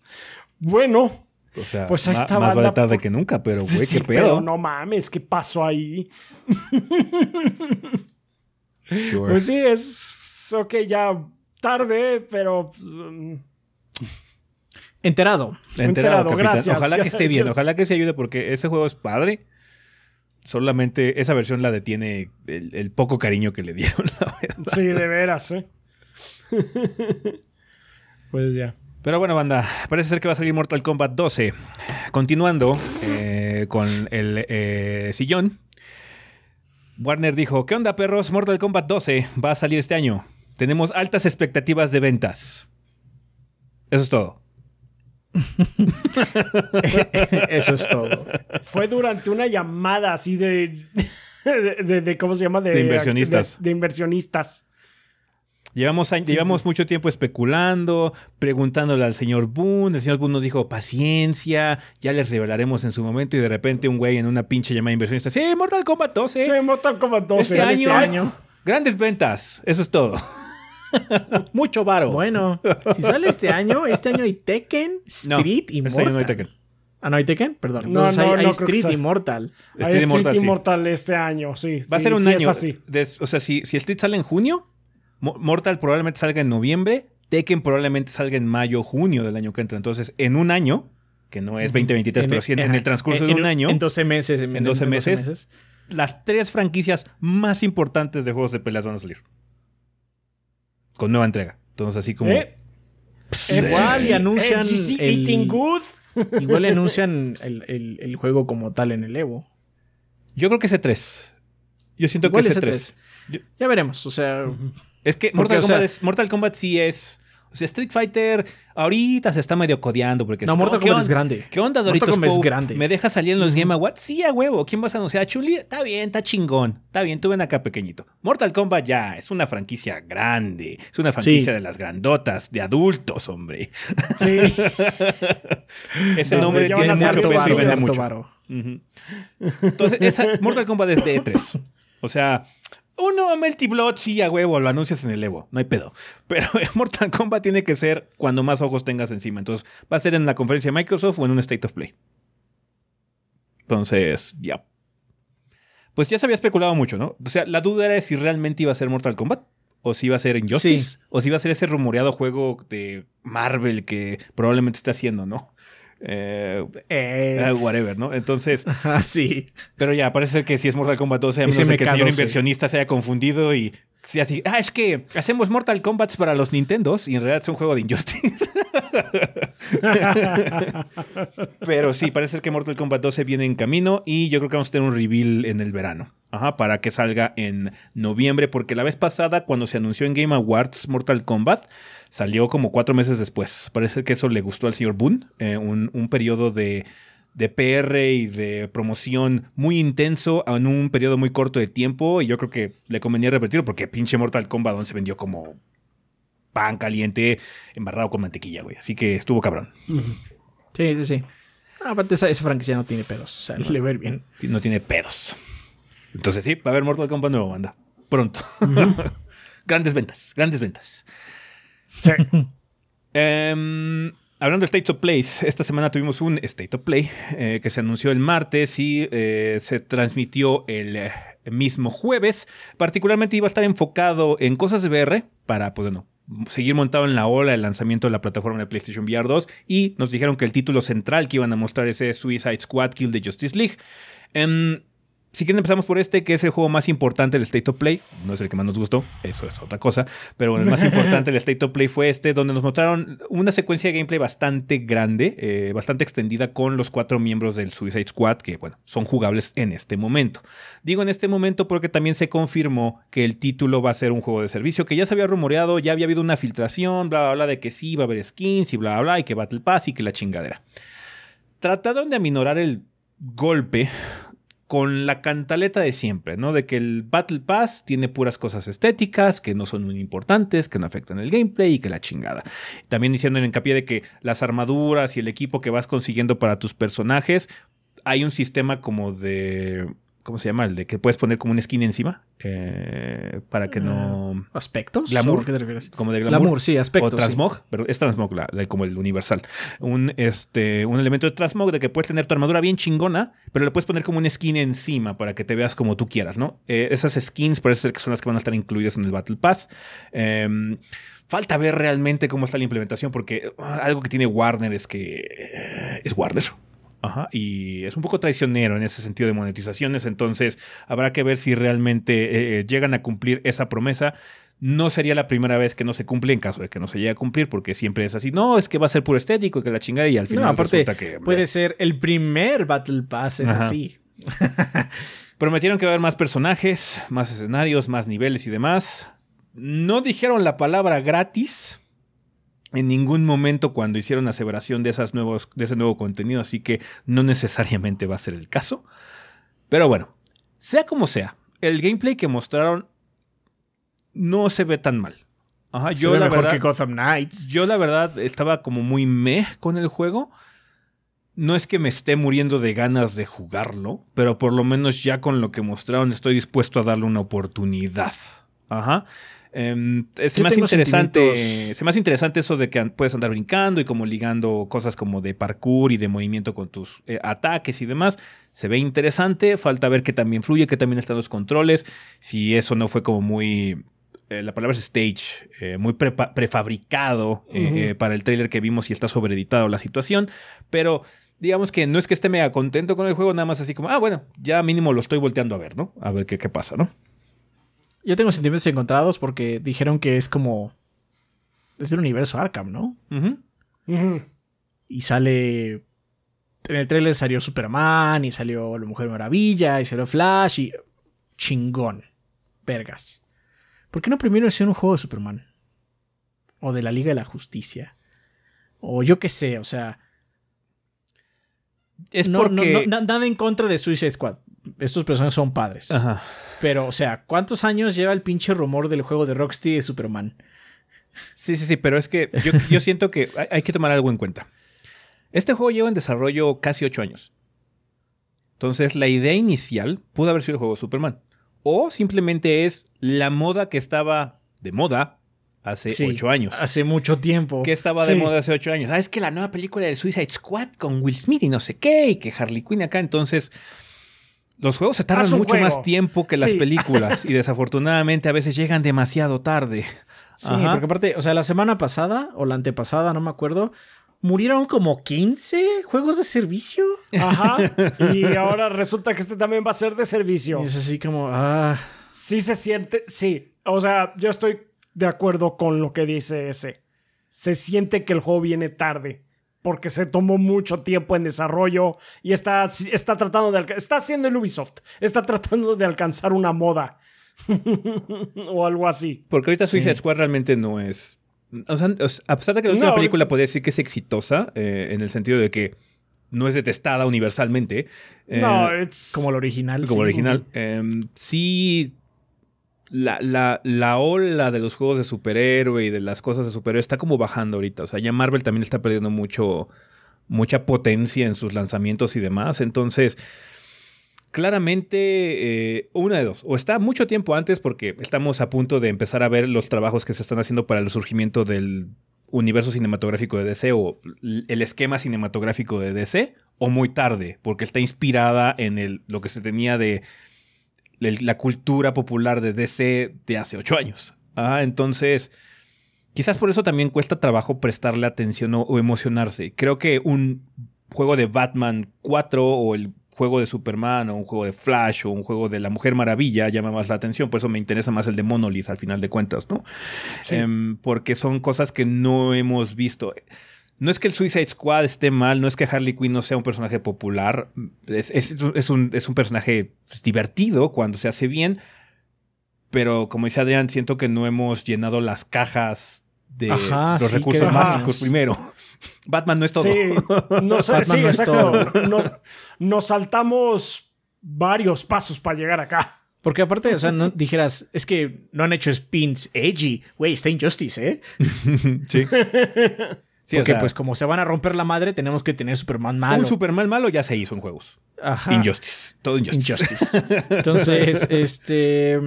La verdad es que, personalmente, siento que esta moda de seguir tiene que ser juego de servicio. Y aparte tiene que ser. Tiene que ser con atieros, güey. No puede ser con, la- con, con- Nadie quiere la esperanza. Fuck that noise. Pasamos una pandemia. Yo quiero toda la esperanza que se pueda en este maldito universo. Quiero un juego de Superman. Quiero un juego de Superman vergas. Ajá. Quiero un juego de Superman donde Superman sea la persona más chingona del universo y sea la persona más pinche pan tostado blanda del mundo porque es una persona buena. No porque es, ay, es que soy un personaje complicado. Nada. Quiero un personaje bueno. Punto final. Maldita sea, quiero pan blanco. Quiero Ajá. pan No, es que la blanco verdad sin es súper aburrido porque las cosas son complicadas. Todavía no terminamos de arreglar esto. O sea, todavía hay problemas, banda. Ajá. Oye, Quizás es- la pandemia ya no está en fuego, pero las repercusiones de esos años siguen a hoy. O Sí, sea, sí, sí. Cuando pagan el súper, ¿no les duele? Oh, que está todo carísimo, todo está subiendo de precio y eso es lo menos, ese es el problema menor. Ajá. Yo necesito más eh, felicidad y Warner tiene la, tiene la posibilidad de mostrar ese lado y no, todo tiene que ser edgy, todo tiene que fuck that noise. Entonces, estos héroes que no, digo, nada en contra de Suicide Squad, son divertidos. Pero ¿y lo otro? Lo otro es como más importante. Porque en un juego pinche Liga de la Justicia. Y no estoy diciendo un juego de servicio, ¿eh? Uno como Ni Guardianes de la tampoco un Galaxia. juego de cartas, ni tampoco un pendejo juego de cartas, por favor. Un juego como Guardianes de la Galaxia. Ajá, o No tiene que ser puede la gran ser cosa, un diablo, no, no tiene que ser algo, puede ser diablo, puede ser un tipo dungeon crawler, no sé. Hay miles de géneros en el pinche universo como para que aparte tu juego de superhéroes es sea un shooter. aparte de todo, porque es un shooter, o sea, lo que vimos fue un Sí. shooter. Sí. Sí, sí, sí. Entonces así como, ah, todo así, puras oportunidades desperdiciadas. Claramente es porque este juego lleva un chingo de años de desarrollo. Y pues lo que era relevante así 5 no es hoy. Pero, o sea, lo veo así como, ah, sí. Está bien. Hay mucha similitud eh, conceptual con Gotham Knights. O sea, no entiendo por qué esos dos juegos existen. ¿Por qué no tuvimos un cuarto juego de Arkham hecho por igual? Warner Bros. Montreal. Igual y no tendría la misma calidad, pero podría haber sido un Origins 2, haz de cuenta, ¿no? Pero después, gente antes, o con. Nightwing, o yo qué sé, whatever. Hubiera sido más interesante que esa madre, güey. O sea, Gotham Knights no. cabrón. O sea, ¿quién, quién sigue jugando eso aparte de Kike, güey? Porque Que Kike sí, es mega fan sigue del- jugando, de los o sea. personajes. O sea, no creo que en Eh, su eh. sano juicio sienta que está padre el juego. Está muy chido que sea su personaje preferido, que es Ala Nocturna, el Nalga Nocturna, y está chingón, que es su personaje favorito. Pero pudo haber sido un juego single player con ese personaje, o con Batichica, o mucho con más el Robin. profundo. Mucho más profundo. Porque aparte, o sea, spoilers, banda, pero no creo que les importe spoilers de Gotham Knights. O sea, la Court of Owls está desaprovechadísima en ese juego. o sea, el reveal de quién es el malo lo hueles así cuando ves la primera vez que sale. Ah, sí, es él. Este. Y, y la neta, la neta, por lo que pasa en el juego, la primera pregunta que te viene a la mente es cómo esta sociedad Illuminati secreta nadie la había descubierto. Todo el mundo es una bola de estúpidos. Incluido Batman que no los había descubierto, Sí. cabe aclarar, ¿eh? Entonces, no, no, ese juego es un, es un desaproveche total. Pero bueno, regresando a esta madre, pues la neta, eso me desespera mucho. Y aparte que sea un shooter. Porque la neta, si quiero hacer los piu pius, regreso a Destiny, ¿eh? Sí. Yep. Bueno, vamos a ver cómo le va. Ya, hay que tener la mente abierta hasta final de cuentas. Es lo que siempre hay que hacer, ¿no? En ese sentido. Eh, en cuestiones de gameplay podría sorprendernos. En cuestiones de factor de diversión podría sorprendernos. Yo ya estoy abierto a esa idea. Ah, algo que sí está padre Mm. es que cuando juegas solo, los otros miembros están contigo. Son Eso sí controlados por win. bots y puedes cambiar Ajá. cuando tú quieras. Ah, quiero jugar ahorita en este instante como Shark. Entonces cambias. O ahora como Harley Quinn. Eso está padre. Mm. Ujú. Eso, algo que le da muchas piernas a Led for Dead y a eh, Vermintide. Es que justamente cuando juegas solo o con dos personas, los otros dos son bots. Sí. Y entonces hay más, se siente más activo, aunque estés jugando con menos personas. Ah, ¿no? aunque Eso, estés eso es jugando bueno. con- Sí, sí, sí. O sea, hay movimiento en pantalla por lo menos. Eso, eso sí. Eso sí me gustó para que veas. eh, hay que tener la mente abierta. Si acaba siendo un juego de servicio que fracasa, no será el primero y dudo que sea el último. Eh, entonces, ya, eh, digo, mínimo lo que mostraron. Sí, se ve genérico, es un shooter en muchos sentidos, pero se ve como mucho mejor que Gotham Knights. Ajá, entonces, por Ah, bueno, menos sí. en cuestión de gameplay, digo, ah, podría divertirme con eso. Podría divertirme jugando con Adrián y, O sea, Rafa eso. Lo que, lo que mostraron en cuestión de escenario y todo tiene mucha más creatividad que Gotham Knights. no es Nueva Jersey con humos de colores. Pero bueno, pasando a cosas que sí nos gustaron cabrón. Resident Evil 4 tiene un nuevo tráiler. eh, confirma el regreso de los mercenarios. Eh, no mostraron gameplay de mercenarios como tal, pero bueno, se confirmó ese modo. Eh, mucho de lo que ha estado haciendo Capcom con este título es reiterar que no se va a cortar contenido. Creo que aprendieron bien su lección con respecto a lo que ocurrió con el remake de Resident Evil 3. Y mostraron mucho. De hecho, si no has jugado Resident Evil 4, este tráiler te spoileó todo. Ajá. sí. Supongo que sin Sí, sí, contexto, pero. Ajá. No, Sí, pero, pero- no Ah. sorpresa en los escenarios, así de que. Haber ah, sorpresa. carrito de mina, ah, helicóptero, ah, esto y aquello. O sea, quizás falte mucho, falta mucho relleno, pero está sirviendo para que los fans vean, ah, mira, no cortaron esta parte, y no cortaron esta parte, y no cortaron esta parte. Eh, parece ser que otra cosa que van a hacer es que van a extender la actuación de Luis. eh, porque Sí. Luis aparece así como en segmentos de, oye, tú, tú ya no deberías estar aquí. Sí, sí, pareció más. Dijo más cosas aparte en el trailer. Entonces sí, eh, pues bueno, eh, se ve muy bien. Ese tráiler me gustó bastante. Puras cubetas, banda. Es lo que dije en el stream. El problema que tiene Resident Evil 4 es que está haciendo ver a todos los demás juegos como porquería cada vez que lo veo. Eh, Capcom igual también hizo acto de presencia con un nuevo tráiler ya con las revelaciones finales del roster, revelaciones finales del roster de, de Street Fighter 6. Ya por fin vimos en acción a Zangief, Lily y Kami en sus versiones para Street Fighter 6, que esto ya cierra por fin el roster inicial que va a tener 18 personajes. Eh, obviamente no sabemos realmente mucho de las eh, cualidades físicas de cada uno de estos personajes en cuestión de movimientos, pero nos damos una idea. ¿no? Zangief sigue siendo Zangief eh, en muchos sentidos, tiene muy buenas animaciones, tiene un set mucho más complicado y que se siente más pesado y más de lucha libre que en otras ocasiones. De hecho, sí, sí, sí. Lily claramente está inspirado por muchos de los movimientos que eh, tenía T-Hawk, eh, porque proviene de la misma tribu. Eh, no sabemos realmente cuál es la relación con T-Hawk, pero bueno, hay muchas cosas que tienen que ver con el viento y demás. Entonces se ve bastante mono y Kami es Kami. Ajá, en, en todos los sentidos. Le agregaron algunos este, guiños a la película animada, particularmente uno de sus supers. entonces está bastante padre. Sí, medio rompió el, las redes sociales de la FGC, Kami, porque sí. Sí. Según el Maximilian Dude dice que mostraron Kami hasta el final porque se tomaron su tiempo para hacer la mejor Kami de todos los tiempos. Sí, sí, sí, sí, sí, sí. Entonces, La verdad es que. hard. Sí, no, no, la gente estaba muy, muy emocionada, tanto con este, la animación, eh, la animación esta que tú dices que es la, el callback a la película animada, eh, con el diseño en general de Kami, este, están muy contentos. En, en general hay detractores, pero siempre los va a haber. Eh, entonces, eh, la verdad es que estuvo padre lo que mostraron. De hecho, también la gente quedó complacida de- con el nuevo aspecto de Zangief, que dice eh, lo que están diciendo también en general de él es, ahora sí parece un hombre real fuerte, porque tiene grasa también, no es nada más 100% músculo, 0% grasa. Es como el Thor de Ragnarok, Ándale, sí. que es, es strongman. De esos que That's cargan piedras man. y pelean con osos. Como Zangief. Como Zangief que pelea con osos. Sí, había gente que hasta, hasta ponía las imágenes así de Luke Popeye y pinche Zangief Bluto. Entonces, sí, de hecho sí se parece. Muy padre. La verdad, sí, los, Sí. todos los personajes de Street Fighter 6 hasta ahorita han hecho muy buen acto de presencia y me ha gustado el diseño de todos los que he visto realmente. Entonces, Sí. muy padre, muy complacido. Ya esperando con ansias de que llegue junio, honestamente. Lo que hace falta es que sí, no sí, tiene un sí, pinche beta abierto, pero bueno, todavía no han anunciado ni madres. No, igual y más adelante sí lo hacen, pero pff, ya me queman los dedos ese pinche juego. Ajá. Vale, eh, también eh, anunciaron varias cosas de VR, anunciaron particularmente cinco títulos, que es Falklands, que es un shooter supernatural, eh, Green Hell VR, que es un juego de survival, Synapse, que es un FPS en el que puedes manipular la gravedad, Journey to, Founda- to Foundation, que es un sci-fi shooter basado en la creación de Isaac Asimov, supongo que es como una precuela de Foundation. Eh, No sé, yo vi el, yo vi el, yo vi el trailer. Y así de, ¿qué es esta madre? Es así como. esa mierda no es fundación.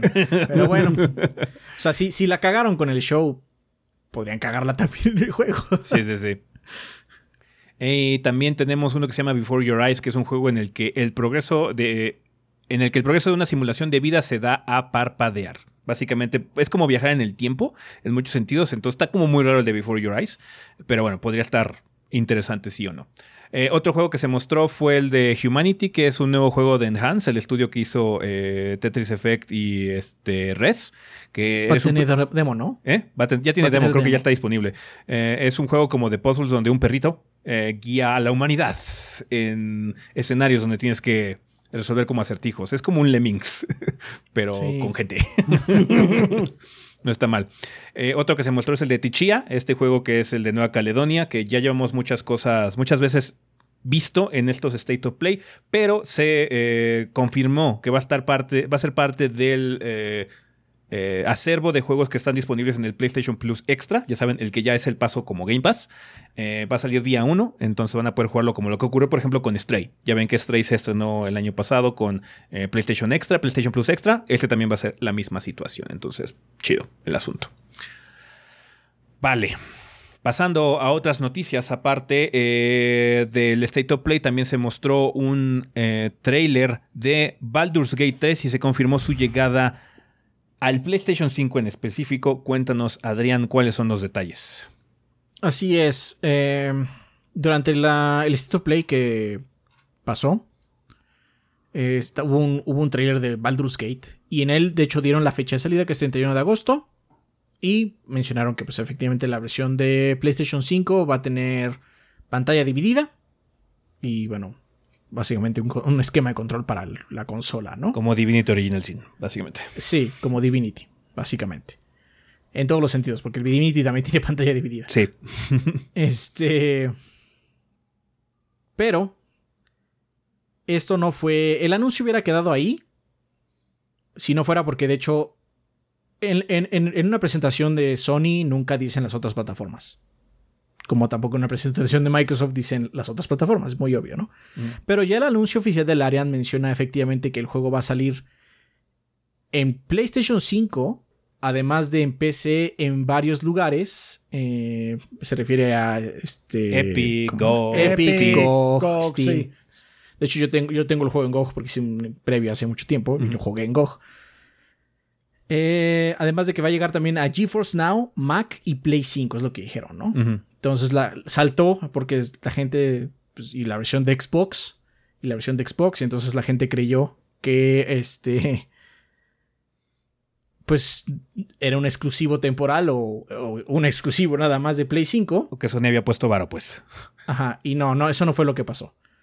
Eh, salió Larian, salió la cabeza de Larian a decir que después del anuncio de salida en el PlayStation 5 el día de ayer, clarificamos, tenemos planeado sacar Baldur's Gate 3 en Play 5, PC, GeForce Now y Mac. No tenemos, pero no tenemos ningún contrato de exclusividad para, para las plataformas en las que llevaremos Baldur's Gate 3 y anunciaremos la salida en plataformas adicionales cuando así estemos listos. Nos hemos visto con muchas interpretaciones respecto a esto y queremos clarificar lo que significa.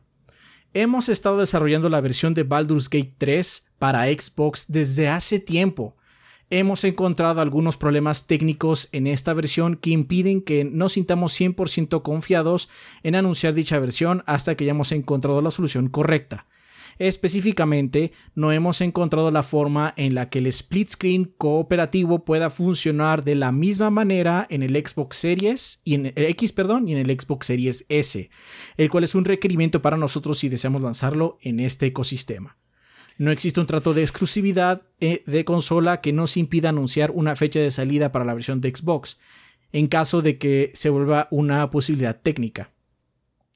Si llegamos a anunciar el juego para más plataformas, queremos asegurarlos que toda, queremos asegurarnos, perdón, que todas cumplan con nuestros estándares y expectativas. Básicamente lo que sucedió es que, pues, debido a que no hubo un anuncio de Xbox, la gente dijo que iba a entrar de exclusividad, pero no. Lo que está sucediendo es que el juego va a tener split screen. Como los otros, como Divinity. También Divinity Como tiene. los juegos del Arian en consola. Ajá, como somos del área. Pero han tenido problemas para hacer que el split screen funcione bien tanto en el Series X como en el Series S. O sea, suena que es el Series S. Sí, todo, todo Suena que es el Series S. indica que están teniendo problemas con el Series S. Básicamente lo que están diciendo es no podemos hacer que funcione tan bien en los dos sistemas, pero pues para sacar el juego en los dos sistemas, bueno, en- en- con Xbox tenemos que tener los dos sistemas bien. Sí. Ajá. Entonces, pues solo se va a tardar más. Eso es lo que dijeron. No es que este, haya algo más, simplemente es- estamos trabajando en ello, no queremos sacar un porquería, básicamente, y queremos que tenga todo eh, lo que tienen las otras versiones, pero por lo mismo se va a tardar un poco más. Es decir, no lo esperen el 31 de agosto, espérenlo más adelante, pero tampoco dijo cuándo porque pues se ve que están trabajando en ello, no saben. Sí. Sí, sí, sí. Pues es, Y ya. Sí, está raro el asunto. O sea, lo peor que podría pasar, que no sé si Larian esté de acuerdo con esa posibilidad, es que la versión de X, o ya sea Xbox o Series S en particular no tenga esa feature, ¿no? La de split screen. Pues lo que dijo el director es que ellos no quieren eso. Ajá. Ajá. Sí, Pero bueno, igual y terminan cediendo. No, no podemos saberlo. O sea, Si llegan al límite de la dijeron- cuerda, pues no, quizás no les quede de otra, sí. Así es. Es que Entonces, también no pues- sé si puedan hacerlo, porque es lo que, como también lo dice el comunicado de que es que es un requerimiento para nosotros que corra bien en las dos versiones. Entonces no sé si para sacar un juego en el Series tiene que correr con todos los features, tanto en el S como en el X. Pues dije que una de las posibilidades es que la versión de Sí. Xbox general en sí, no tenga como screen. Ah, sí, en general. Ya, ya veremos, La otra ya veremos qué que pasa. Series S, ¿no? Que estaría. sí, yo creo que sería lo más viable. Yo creo que. No creo Sí. que nadie. O sea, Microsoft, por su promesa de paridad en ese sentido, pues está obligado, ¿no? Y está bien, hasta cierto punto. la- los consumidores de Series S también Sí, tienen el derecho de sí. que el juego corra chingón. Pero si las limitaciones técnicas de la plataforma te impiden sacar una feature, pues estaría como in- interesante ver si podemos llegar a un- una situación un poco más flexible, ¿no? Porque el Series X no tiene por qué sufrir cosas del Series S, a final de cuentas, ¿no? Bueno, en sí, ¿no? Sí, o sea, no debería, no debería, Sí. no debería. Pero bueno, no, no Pero somos, bueno. no somos técnicos, así que no sabemos si realmente ese es el caso, pero como Así no ha es. habido otra aclaración, pues sí, la, la- la- la fruta más fácil de recoger, la más bajita, es el Xbox Series S y pues sí. Sí, o sea, sería raro que dijeran, podemos hacer que se vea chico en el Series X y en el Series S, sí. Sería como raro, sería raro, ¿estás Sí. de acuerdo? No, no tiene... Sí. ¿Qué es sería- esto, sería como- Cyberpunk? Sería así, estaría volteada la, la lógica. Aunque bueno, puede ser otra Oh, cosa, no dijeron cuál era exactamente. Sabemos que es, sabemos que es con, el- con el- la pantalla dividida, sabemos que es un problema de con la pantalla dividida y que no lo han hecho correr chingón en los dos sistemas. Sí. Bueno, no dijeron ni siquiera chingón, dijeron en la calidad que nosotros queremos poner, ¿no? Sí. Porque cabe aclarar que de hecho el split screen de Divinity funciona, Pero it's kind of wonky. pero tiene problemas de frame y todo. Obviamente estamos hablando de Play 4 y Xbox One. Sí, no, entonces sí, bueno. básicamente el estándar es stable. Ish. Larian, Larian no, Larian no es un estudio técnico, es un estudio que es de historias. O sea. Larian lo que tiene es que sistemas, hacer historias, muy- historias y sistemas muy padres. Lo suyo no es exactamente eh, lo técnico, nunca Ujú. lo ha sido. Eh, pero bueno, están teniendo esos problemas. No tienen, no tienen una cláusula de, de ¿cómo se llama? De exclusividad. de exclusividad, simplemente no han terminado con esa versión. Se encontraron con un problema más grande y, ya lo y mucha gente dijo, bueno, ¿por qué no lo retrasan, no? Ahí hay otro problema. Recuerden que Baldur's Gate no es, es un juego de Larian en el sentido que Larian lo está desarrollando, pero no es de ellos el juego. Es una licencia. El juego es de Es- Wizards of the Coast, quienes son los dueños de Dungeons and Dragons, que tiene la licencia. Baldur's Gate es parte de Dungeons and Dragons. Este juego lleva ya en beta, en alfa y beta, como tres años o Sí, dos años, no me acuerdo. un- Entonces, seguramente Wizards ya está diciendo chop chop, ya es hora de sacarlo. 1.0, por favor. O sea, también, o sea, es, es dinero que se sigue invirtiendo e invirtiendo en y este aparte, proyecto. no es nada nuevo que haya lanzamientos escalonados. O sea, Sí, tampoco. Pregúntenle a los vatos del Switch. Siempre llega tarde la pinche versión del Switch. Entonces, pues, sin ni modo. Si ahorita está dando broncas la versión de Xbox, pues sí habrá que esperarse. A final Sí, de no, pero aparte, la gente dice, bueno, mejor si hubieran esperado, ya sacan las dos versiones de, de consola eh, de Play y de Xbox al mismo tiempo. Sí, bueno, pero yo creo que ellos no está en ellos la decisión. Larian es el desarrollador, pero no decide esas cosas. El que decide es el dueño de la propiedad intelectual, Wizards of the Coast, al final del día. Sí, sí, sí. Larian es el que muestra la cara porque es el desarrollador, pero el juego es de Wizards. De Woodsy. Vale, pues ahí está, Baldur's Gate. La buena noticia es que va a llegar a consolas. Eh, ahorita la de PlayStation 5 está confirmada a salir igual el 31 de agosto, eh, junto con la de PC, Mac y quizás algunas versiones de, Play- de GeForce Now y todas esas situaciones. Ah, Xbox. deberíamos- ¿Qué pasó? Ah, no, es que me acordé cuando jugamos Divinity. Pues entre nosotros estuvo vergas. Estuvo tardado, pero estuvo verga, sí. Estuvo tardado, pero estuvo vergas. Que es muy Igual lento y- jugar esos RPGs. Sí, es mucho más lento. Es que todo mundo tiene que hacer sus a decisiones. ver, deja, voy a comprar y- yo. Ahora voy yo. Ay, se me olvidó algo, deja entrar otra vez. Hay una. El otro día leí que hay una forma más fácil de hacerlo y es que una persona se encargue del inventario. El party Pero leader. obviamente, eh, sí, básicamente es como un party leader. Yo me encargo del inventario para que todo sea más rápido. Pero aún así hay muchas decisiones que tomas, o sea, extras. Porque aparte cuando estás en el combate, sí, bueno, pero es que si yo tengo, yo tengo este poder de fuego, ah, pues yo, yo tengo este poder de veneno. Entonces si los envenenamos y luego hacemos fuego y hacemos ignición, ¿no? Ujú. Y eso es lento, banda. Es divertido. Nos las pasamos vergas, no voy a decir, pero híjole. Hay otros juegos que jugar. Lento, lento. Bueno, pues ahí estuvo. Eh, Baldur's Gate a consolas pronto para PlayStation. Se va a tardar un poco más para Xbox. Vale, también esta semana, banda, se llevaron a cabo los DICE Awards, que pues bueno, es una premiación bastante importante, muy, con mucho renombre en la industria, que ya lleva también mucho tiempo otorgando premios al juego del año y demás. Eh, así que, pues bueno, si quieren vamos a hacer una, eh, un listado de cuáles fueron los eh, nominados y ganadores de estos premios que se llevaron a cabo esta semana. Pues bueno, en los DICE Awards 2023, en Outstanding Achievement in Animation, básicamente animación más chingona, estaban nominados Cuphead, Elden Ring, God of War Ragnarok, Horizon Forbidden West y Moss Book 2. Ganó God of War. Outstanding Achievement in Art Direction estaba nominado Call of Duty Modern Warfare 2, God of War Ragnarok, Horizon Forbidden West, Stray y The Callisto Protocol. eh, y ganó God of War. Eh, Outstanding Achievement in Character, básicamente es como mejor actuación hasta cierto punto. Eh, estaba nominado Call of Duty Modern Warfare 2 con Alejandro Vargas, Alain Mesa, eh, God of War Ragnarok con Atreus, que es Sonny Suljic, God of War Ragnarok con Kratos, que es Christopher Judge, eh, Horizon Forbidden West con Aloy, con Ashley Birch, Return to Monkey Island con eh, Guybrush Triphood, con Dominic Armato. Y ganó Christopher Guy- Judge. Guybrush. Kratos. Kratos. God of War ganó de nuevo. Outstanding Achievement in Original Music Composition, básicamente OST más vergas. Estaba nominado a Plague Tale Requiem, God of War Ragnarok, Horizon Forbidden West, Metal Hellsinger, Moss Book 2. Ganó God of War. Outstanding Achievement in Audio Design. Estaba nominado a Plague Tale Requiem, Call of Duty Modern Warfare 2, God of War Ragnarok, Gotham Knights y Somerville. Ganó God of War. Eh, Outstanding Achievement in Story, básicamente narrativa. Eh, estaba nominado Elden Ring, God of War Ragnarok, I Was a Teenage Exocolonist, Immorality y Norco. Ganó God of War. Outstanding Technical Achievement es básicamente eh, eh, desarrollo técnico prominente en este año. Estaba nominado a Plague Tale, Elden Ring, God of War Ragnarok, Horizon Forbidden West y Teardown. Ganó Elden Ring. Ok. Juego de acción del año: Bayonetta 3, Grounded, Neon White, Sifu y Vampire Survivors. Ganó Vampire Survivors. Y Qué sorpresa, pero sí está muy bueno. Eso está vergas. Sí. Está vergas. Juego de aventura del año: eh, God of War Ragnarok, Horizon Forbidden West, Norco Stray o Tunic. Ganó God of War Ragnarok. Juego familiar del año: Disney Dreamlight Valley, Kirby's Dream Buffet, Lost in Play, Mario Plus Rabbids Sparks of Hope y Trombone Champ. Ganó Mario Plus Rabbids. Nice. Juego de peleas del año: JoJo's Bizarre Adventure, All Star Battle R, Multiversus, Rumbleverse, Spider Heck o The King of Fighters 15 ganó Multiversus. Juego de carreras del año, de Racing: eh, Fórmula 1 22, Gran Turismo 7 y Need for Speed Unbound ganó Gran Turismo 7. Juego de rol del año, RPG del año básicamente, eh, Citizen Sleeper, Elden Ring, Weird West, World of Warcraft, Dragonflight y Xenoblade Chronicles 3 ganó Elden Ring.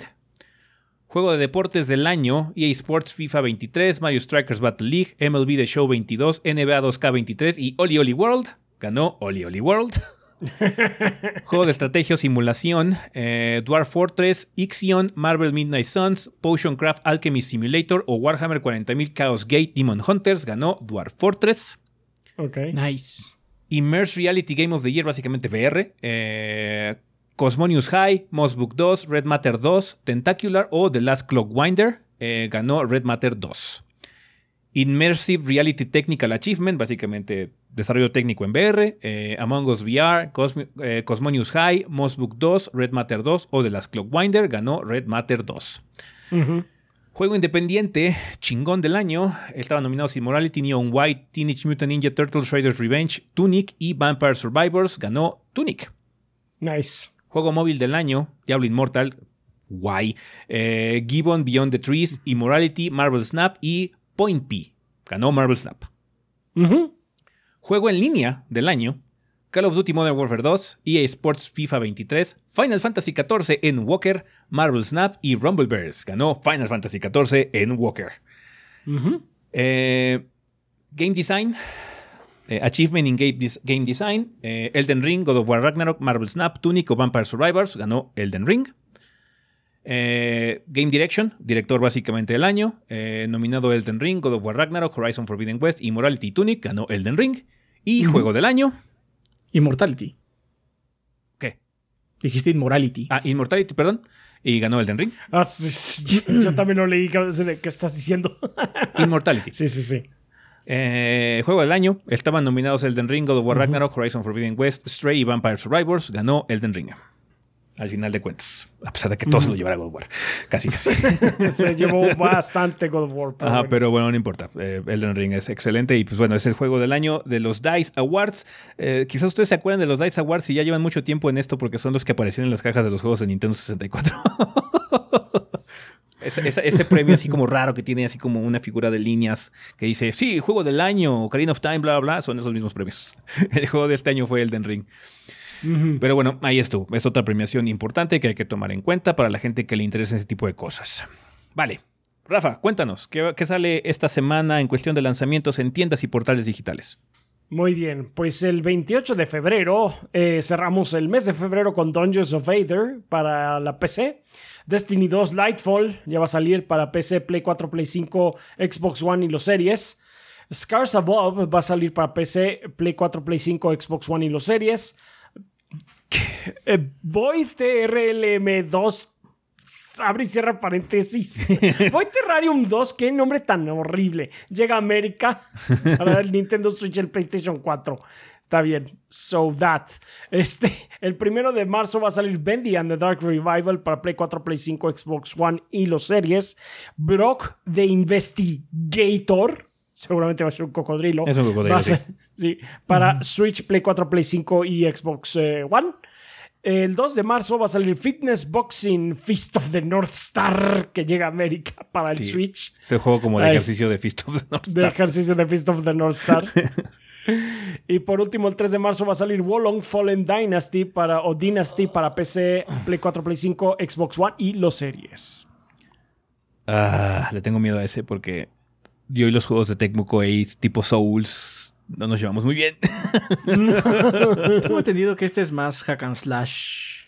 Más hack and slash. Ojalá que sí. Ajá. O sea, Nioh 2, Nioh 2 como que ya hice las paces con, con, con Team Ninja en ese sentido. Uh -huh. Pero bueno, siempre, siempre pueden recaer. O sea, EA nos ha enseñado que la botella está muy cerca y más si la escondes ahí atrás del inodoro. Pero bueno, Ojalá que esté bueno el Wulong. Eh, ya hay demo, me parece. Creo que está en, Game Pass. Creo que eh, va a estar en Game Pass y creo que el demo también es como exclusivo de Game Pass o algo así. Eh, pero ya, uh, ya lo checaré a ver qué tal está. Ojalá que esté bueno. Ojalá que esté bueno. Bien, pues bueno, banda, eso sería todo con respecto a El Sillón. Vamos al tema de la semana.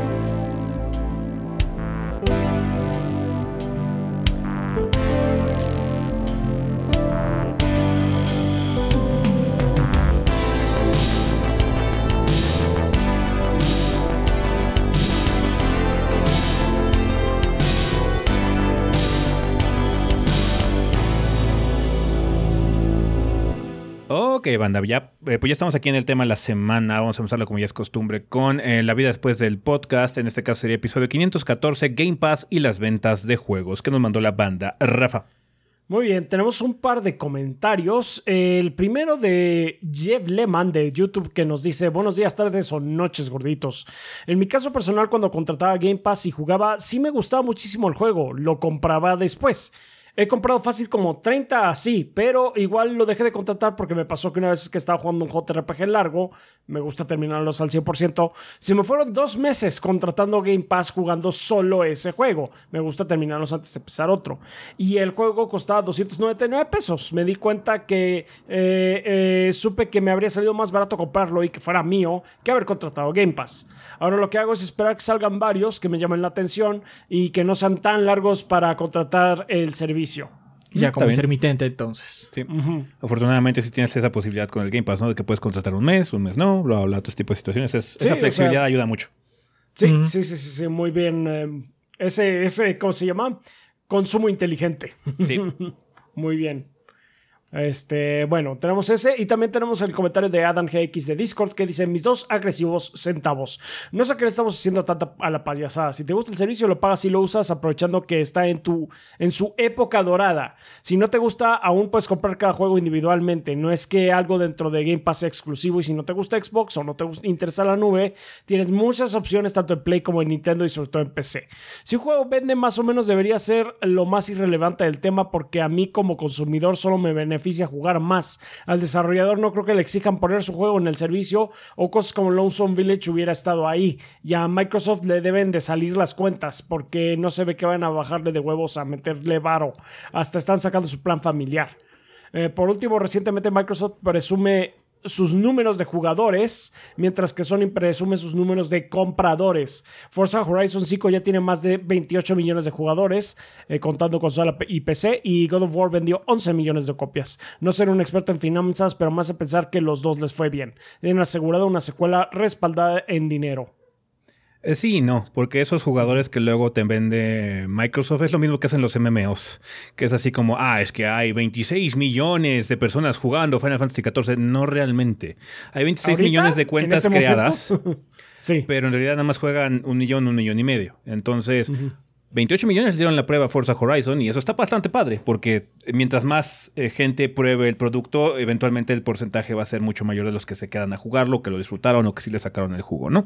Eh, sí, en muchos sentidos tiene razón, eh, al consumidor no debería importarle, pero afortunadamente aquí no nada más somos consumidores, también somos, tratamos de pensar un poquitito en la industria y sí hay que pensar un poquito en las consecuencias a futuro, porque quieras o no, va a tener consecuencias con respecto a cómo consumes tú los juegos en el futuro. Si esto colapsa de una forma u otra y se vuelve un poquito más restrictivo la situación en Game Pass o en la plataforma de Microsoft, te va a afectar, quieras o no. Eh, no es tu obligación pensar en eso, está completamente entendible. Apoyo la moción, al consumidor le debe valer un cacahuate al final de cuentas, no tiene por qué andarse preocupando por estas cosas, pero tampoco el consumidor promedio escucha podcasts de videojuegos. Y tú sí. Y you're here. entonces, algo más quieres analizar sobre la industria al final del día, ¿no? aquí hay unos detalles que. La neta solo dicen, es que si está pasando esto, entonces tiene que pasar esto. Game Pass ahorita está medio estancado en números. En consola. ¿eh? En, consola. En consola. En PC está muy bien, pero en consola está estancado en números. El plan familiar es para aumentar esos números. Claramente no es porque le está yendo bien, entonces vamos a hacer otro plan. Ajá no estamos diciendo que le esté yendo mal, es que también la gente luego es bien extremista. Ah, sí, dijeron que le está yendo bien, pero ellos mismos dijeron que están un poquito estancados en consolas. No, hay puntos medios. no hay matices grises aparentemente. No hay matices grises aparentemente, sí, en el mundo. Sí, pero bueno, ellos dijeron, estamos un poquito estancados en, consola, estos planes familiares para aumentar eso. Venga, o sea, yo también lo, yo seguramente cuando lleguen lo vamos a contratar nosotros. Sí. Tenemos planes familiares también en el de Nintendo. Ajá. Entonces, eh, pero sí. nada, más, es un ejercicio de pensamiento a final de cuentas, ¿no? Yo apoyo mucho la moción. ¿Qué importa si al final todo se cae a pedazos y se incendia? En este momento hay que aprovecharlo. Indudablemente es una buena opción. Pero Lo que la pregunta, al final de ese día. Sí, la pregunta inicial es eso. ¿Realmente afecta a las ventas? ¿Esto puede afectar al servicio? Un servicio que es muy positivo actualmente, que nos gustaría que se conservase, que básicamente fuera el verdadero estandarte de Microsoft de aquí a un futuro porque nos hace una muy buena idea y es muy benéfico para el consumidor, pues eso también vale la pena preguntarse a final de cuentas, ¿no? A eso venimos a ejercitar el pensamiento a final del día. Así es.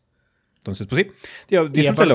apoyo, la emoción contra la violencia. Disfrútenlo, no importa si en un año se cae a pedazos, que no creo que ocurra, ¿verdad?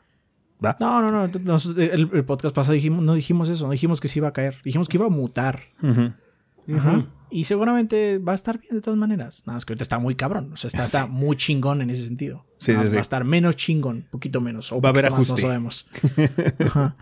Ya veremos. Nada más es eso. Pero también la gente luego se pone bien agresiva y dice, no, es que no sé qué, tranquilo. Nunca dijimos eso. Es más, desmentimos el hecho porque muchas páginas dijeron, no, Phil Spencer mintió. Y dijimos, a lo mejor no mintió. A lo mejor en ese momento, en 2018, era real.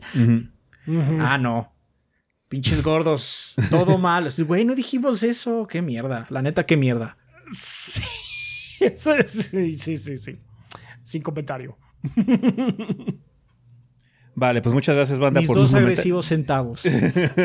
Sí. Gracias, banda, por sus pensamientos de la vida después del podcast. Hay muchos que, de hecho, dejaron esta semana, así que si quieren checar más que nada lo Sí, que piensa la gente, sí. que está bastante variado. Fue una mezcla de muchas cosas que sí compran y que no compran, y que muchos que nada más usan el servicio, otros que sí, que prefieren no usarlo porque prefieren ser dueños del código, aunque sea digital, lo que sea. Entonces, eso es lo interesante que hay que ver para realmente si está ocurriendo o no está ocurriendo la tendencia que supuestamente fue revelada con respecto a esta situación legal que, bueno, estuvimos platicando en el sillón. Pero bueno, vamos a ver qué tal ocurre a futuro. Estas cosas son puras suposiciones. No, no podemos saber realmente qué va a ocurrir sino hasta que pase. Así que a ver qué ocurre, cómo muta esta situación eh, en, el, en el sentido de, de negocio, del plan de negocios del Game Pass a futuro, ¿no? Vamos a pasar a un tema que de hecho nos gustó mucho. Esta semana nos puso bastante contentos en muchos sentidos porque eh, hubo dos noticias muy relevantes. Una de ellas es que, bueno, se llevó a cabo la Capcom Cup. Eh, la Capcom Cup ya terminó su temporada del 2022-2023 eh, con Street Fighter V, la última que se va a llevar a cabo con Street Fighter Así V. es. Y el ganador de la Capcom Cup de este año fue Mena RD que es el único que ha ganado dos veces la Capcom Cup. Entonces, muchas felicidades a Maina RD, que lo ganó con su look contra Bison, que era Chen o Xian, se llamaba el, el- el- el- otro concursante que estaba usando a Sí. Bison, creo que era de China, ¿no? Entonces, sí, sí. fue un, un set muy dominante. Indudablemente, Maina RD ganó eh, con todas luces, entonces pues, estuvo muy cabrón. Eh, Capcom aprovechó, de hecho, el final de la Capcom Cup para presentar su propuesta para la siguiente temporada del 2023-2024, que ya se va a llevar a cabo completamente en Street Fighter VI. Pero la noticia que más sobresalió de todo ese desmadre es el price pool, Eh, lo que se conoce básicamente la repartición de premio que se va a llevar a cabo en la Capcom Cup es de 2 millones de dólares. Que eso se lo van a repartir, me parece que en el top 8, ¿no? Eh, de, Sí, en el top 6. creo que es top 6 ya. de la Capcom Cup. De la Capcom Cup. Ok. Eh, Uno de los tops, ya sea top 8 o top 6, no tenemos bien el dato, no estoy 100% seguro. Eh, pero bueno, eh, van a ser 2 millones de dólares que se van a repartir en los primeros lugares la gente que llega a calificar a la fase final de la Capcom Cup. Específicamente, el ganador de la Capcom Cup, el, digamos que Mena RD, lo que hubiera ocurrido este año, o lo, bueno, lo que ocurrió este año, el año que entra, si volviera a ganar Mena, se llevaría un millón de dólares. De esos 2 millones, un millón entero es para el primer lugar. Lo que está muy cabrón. Es Está básicamente el premio de juego de peleas torneo más grande de la historia. Nunca ha habido un premio tan grande, que suena muy poco, Mm. porque de hecho es muy poco. Con respecto a otros esports, eh, si se le compara, eh, realmente es muy pobre la situación, ¿no? Pero hay que tener en cuenta que, pues bueno, el, el esport del juego de peleas es un poquito distinto. Aunque sí hay equipos y demás, generalmente son situaciones individuales. Eh, entonces, ese millón de dólares se lo va a llevar una sola persona, a menos de que obviamente haya algún tipo de contrato de promoción, de equipo y demás. Pero bueno, una sola entidad, eh, un solo individuo se va a llevar ese cheque. Ya dependiendo de los contratos que tenga y también las cosas que tenga que resolver con Hacienda, con el IRS ahí en Estados también. Unidos. Este, bueno, va a ser un millón de dólares, que es el premio más grande que se ha llevado a cabo en un torneo de juegos de peleas, lo cual Es es, un poquito muy más que un control. ¿Eh? Es, un poquito más que un control. Nada más poquito. Para poner las cosas en perspectiva, ahorita vamos a hablar del Evo y la alineación del Evo, pero para poner las cosas en perspectiva, eh, hay una página donde puedes hacer tracking de todas las premiaciones que ha llevado a, que ha llevado a cabo el Evo durante toda su historia. Durante todos los torneos que ha organizado el Evo desde que se fundó hasta el año pasado, todos los torneos, el monto total que se ha entregado en dólares es poco más de 2 millones. 2 millones. En casi 30 años de Evo. Entonces, en un solo torneo, en una sola Capcom Cup, el primer lugar se va a llevar la mitad de eso. Y todo el top 6 o top 8 se va a llevar casi esa cantidad. Así de cabrón está el salto. Entonces, es muy significativo y demuestra mucha confianza por parte de Capcom eh, para este proyecto que es Street Fighter VI. Em, me acuerdo que yo estaba viendo esta situación con el, el Dude, Maximilian Dude, y dijo que eh, algo que tiene mucha razón, en muchos sentidos, las preórdenes han de estar muy calientes. Sí. Entonces Sí, Capcom está- se siente con la confianza de poder meter este dinero de marketing, porque al final de cuentas es marketing, eh, em, a- detrás de este producto antes de que siquiera salga. ¿no? No, no es como si, bueno, es que es el segundo año de Street Fighter 6 y ya probamos que es un producto exitoso, bla, bla, bla. No, antes de que salga ya están comprometiendo 2 millones de dólares a la final de su pues, serie de esports, de su liga de esports anual. Está puerco, ¿no? Está Está puerco, cabrón. pero. Eso tiene una situación peculiar. Mm. Obviamente, los juegos de pelea no son. Esports muy grandes, ¿no? Sí. Y, do- y un millón en comparación con otros eh, esports son, no es tanto, no es poco, estoy diciendo, pero obviamente es mucho dinero. Pero tampoco es este lo que se ganan en otros torneos esports, ¿no? Es que esto viene en contraposición con que durante la semana Bloomberg sacó un artículo donde básicamente lo que está sucediendo es que varios varios inversionistas de esports grandes ya se están yendo Mm. del esport porque no están viendo regresado su dinero en inversión. Ajá. Que esto va en contra de lo que está haciendo Capcom. Capcom está invirtiendo por un premio más grande. Repito, no es un premio muy grande en comparación de Pero otros aparte, esports. no es un inversionista de tercero, este es un organizador Sí, directo. no es, Es un organizador. Sí, sí, Red. Bull diciendo, ¿sabes qué? No estoy viendo mi, mi- mi inversión regresada Ah, a no. la verga. Son los inversionistas de las ligas. Ya. Ya. No de, no de patrocinio, son inversionistas de las ligas como tal, de las ligas de esports, la liga de, vamos a decir, Dota, LOL y eso, ¿no? Esas están bien. Me refiero a otras. Ajá. Entonces, básicamente el reporte lo que menciona es que la gente, la gente que compra o gasta dinero, porque también hay, hay una forma en la que recibes eh, de una liga es comprando productos, ¿estás de acuerdo? Y el problema es que la gente que ve esports no compra cosas de sus equipos o de parafernalia alrededor de lo que sucede con el juego. Ni siquiera el juego mismo a veces, ¿no? Porque el promedio, bueno, muchos son gratis, pero el promedio es que la gente gasta 5 dólares en un año por su liga. Mm. Que no es nada, ¿estás de acuerdo? Para Sí. lo que gasta un fan de la NFL o de la Liga MX para tal caso, o la NBA o lo que sea, ¿no? Ajá, Entonces es como una situación peculiar, ¿no? Porque ahorita Capcom está como empujando, repito, los juegos de pelea son un esport muy pequeño que tiene una comunidad de hecho mucho más aguerrida porque la gente que, o sea, seguramente la gente que ve Street Fighter en algún momento se lo va a comprar. Es muy posible, ajá. No solo eso, va a comprar eso y va a comprar las siguientes Season Passes. Es muy posible, ¿no? Pero es como un día, nicho sí. muy peculiar, es lo que me refiero, ¿no? O sea, está como fuera de lo que está sucediendo en la norma de eSport. Que de hecho el eSport ahorita se prevé que va a achicarse. No estoy diciendo que va a desaparecer, ¿eh? Eso sería ridículo. Simplemente que quizás ya no haya venues tan grandes, ya no haya cosas tan estrafalarias, solo se va a achicar un poco, porque pues hay investigaciones que está yendo, ¿no? También hay otro lado ahí medio escabroso y es que mucho cripto eh, trató de entrar como sponsor a estas ligas a las que están achicando. Y, Y, pues, cripto está en caída total. Está en caída total, ¿no? Pero otros inversionistas más sólidos, vamos a decir, más estables, también dijeron, no, es que no estoy viendo nada de regreso. También mucho depende de la perspectiva, ¿no? Porque creo que lo que ocurrió es que también fue una pequeña burbuja, eh, porque se sacó de proporción realmente ya queriendo empa- emparejar esta situación de consumismo con, obviamente, deportes más tradicionales, ¿no? Hasta Sí, cierto de- punto.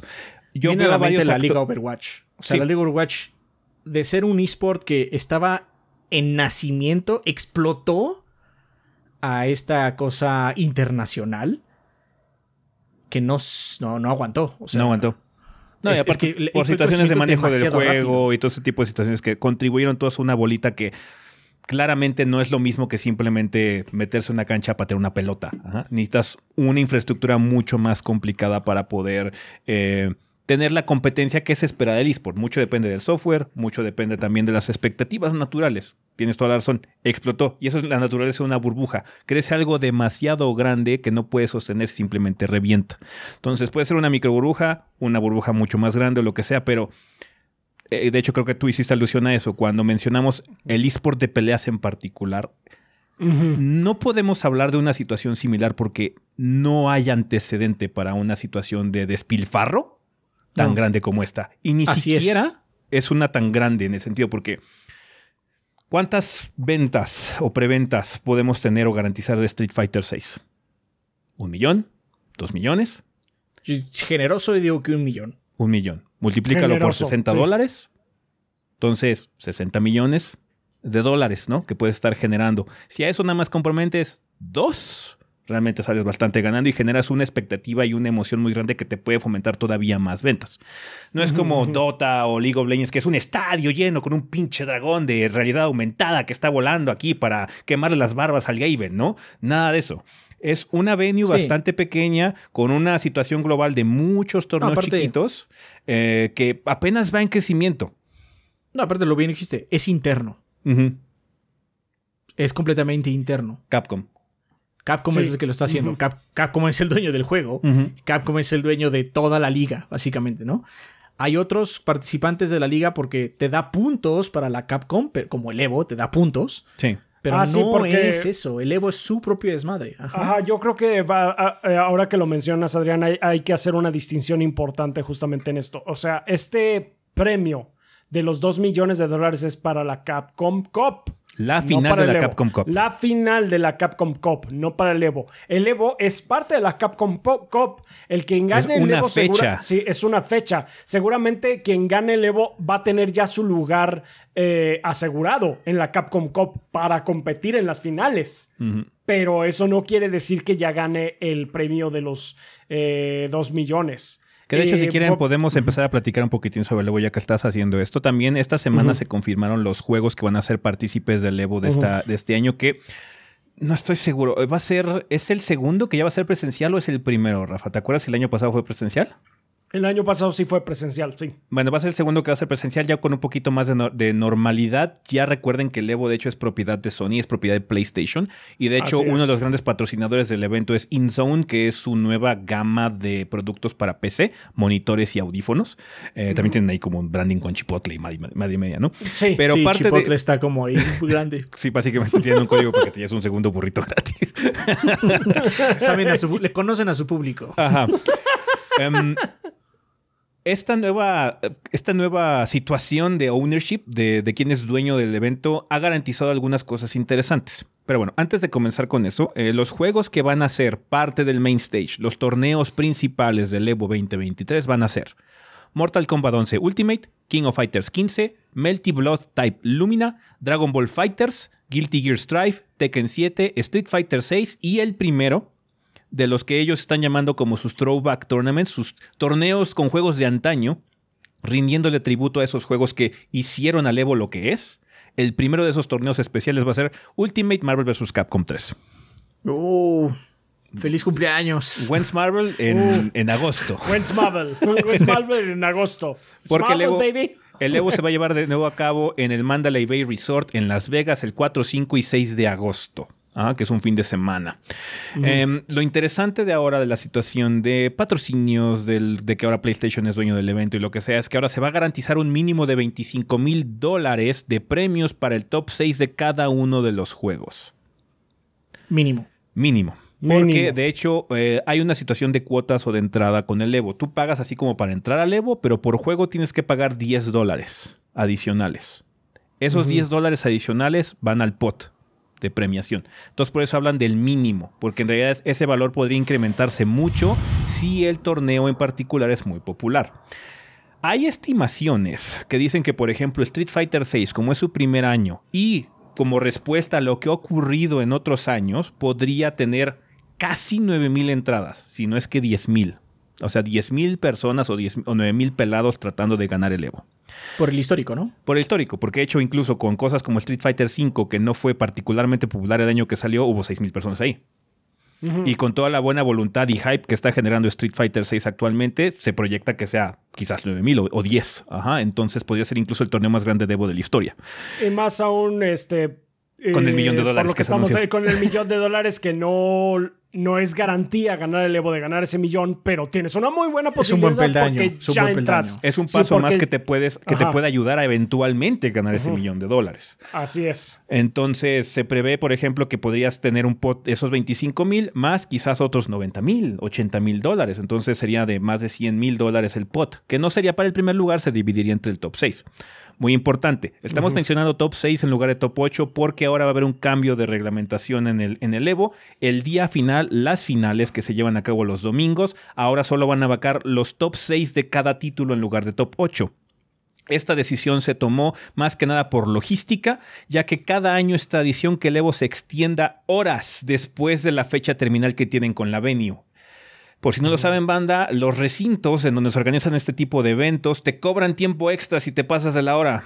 Ajá, y eso no le conviene Uf. porque pueden ser cantidades bastante significativas de multa, por así decirlo, por no cumplir el contrato de cuando tienes que desalojar el lugar. Ajá, entonces, para poder garantizar que se termine lo antes posible, se va a reducir a top 6 cada uno de los títulos para que fluyan más rápido y no pasemos horas y horas y horas y horas jugando Guilty Gear Strive. Ajá. Entonces, eh, sí, es lamentable. Es mucho más divertido el top 8 porque hay más partidos que ver. digo, sí, más partidas, perdón, que ver. Eh, Pero, pues bueno, se comprende porque sí puede ser significativo y particularmente con una venue, con un recinto que está ubicado en Las Vegas. Ajá.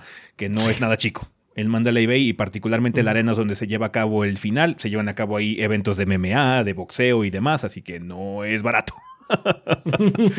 Entonces es lamentable, pero hay cosas buenas y cosas malas. Lo malo es el top 6, lo de los top 6. Lo bueno es que va a haber 25 mil de pot mínimo para cada uno de los títulos. O sea, del de Melty Blood, que pues quizás no sea tan popular, pero eh, va a tener un pot de miles. Si, si no es que también la compañía o algún sponsor le mete más dinero todavía. ajá. Hay Sí, mucha o sea, fluidez en ese sentido. Eh, es, es bueno porque estamos hablando de que del Evo, si por ejemplo terminas en top 8 y terminas en octavo o séptimo lugar, puedes salir de ahí a lo mejor con 100 dólares, que pues de o sea, de que te alcanza para la comida. sí. Quizás para una buena comida ahí en Las Vegas. Es una lástima porque, por ejemplo, el torneo de Catherine no va a tener tanto dinero, pero bueno. Exacto. Sí, en el o sea, 2023, alguien jugando Marvel contra Capcom 3 se va a llevar miles de dólares en un torneo, lo cual es rarísimo. Ajá, entonces, Rarísimo, es muy raro. sí, sí, está sí. bastante padre. Me hubiera Pero bueno, gustado eh, que. Siento que la reglamentación del top 8 está un poco. arrevesada, voy a decir. ¿En Al qué final del sentido? día, el Evo ya tiene un padrote, ¿no? Ajá. They can bear the blunt. Ellos pueden aguantar el trancazo. Especialmente porque lo aguantaban antes cuando estaban independientes, lo que me refiero. Sí, sí, sí. Pero bueno, pueden también hacer por- un trato así como, ¿sabes qué? Nos vas a tardar un poco más. Va a ser esto. Porque, Sup- o sea, yo creo no que de hecho es consecuencia sí. del padrote, precisamente, Sí, porque quizás la organización del Evo, que es más grassroots antes, ay, sí, lo pagamos, no hay pedo, pero una corporación te va a decir, ¿qué? ¿Y por qué me va a costar 100 mil dólares más este día? no, Sí. lo vas a recortar a top 6. sí, por eso, o sea, siento que está revesado. Yo me hubiera gustado que fuese, sí, lo pagamos, tenemos el, tenemos el capital. Vamos a ver qué tal, vamos a ver qué tal funciona este año. Si no gusta o si hay como mucho backlash, igual y el, el público, la audiencia hace que se modifique la situación, ¿no?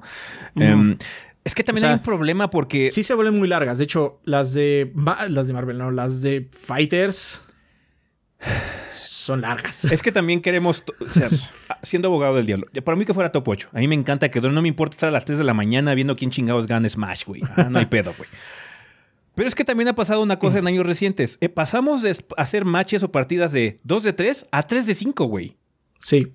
Entonces, para darle un poquito, no, es que hay que darle tiempo para que se ajusten los jugadores y realmente gane el que tiene como que el mejor temple, bla, bla, bla. Sí, está vergas, pero no mames, eso le agrega como seis horas al evento, güey.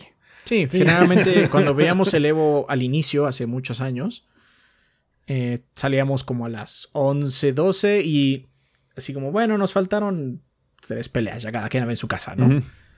Y la- el último Evo terminó en la madrugada. Sí. Sí, ya terminaron a las 2 de la mañana, más o menos. sí.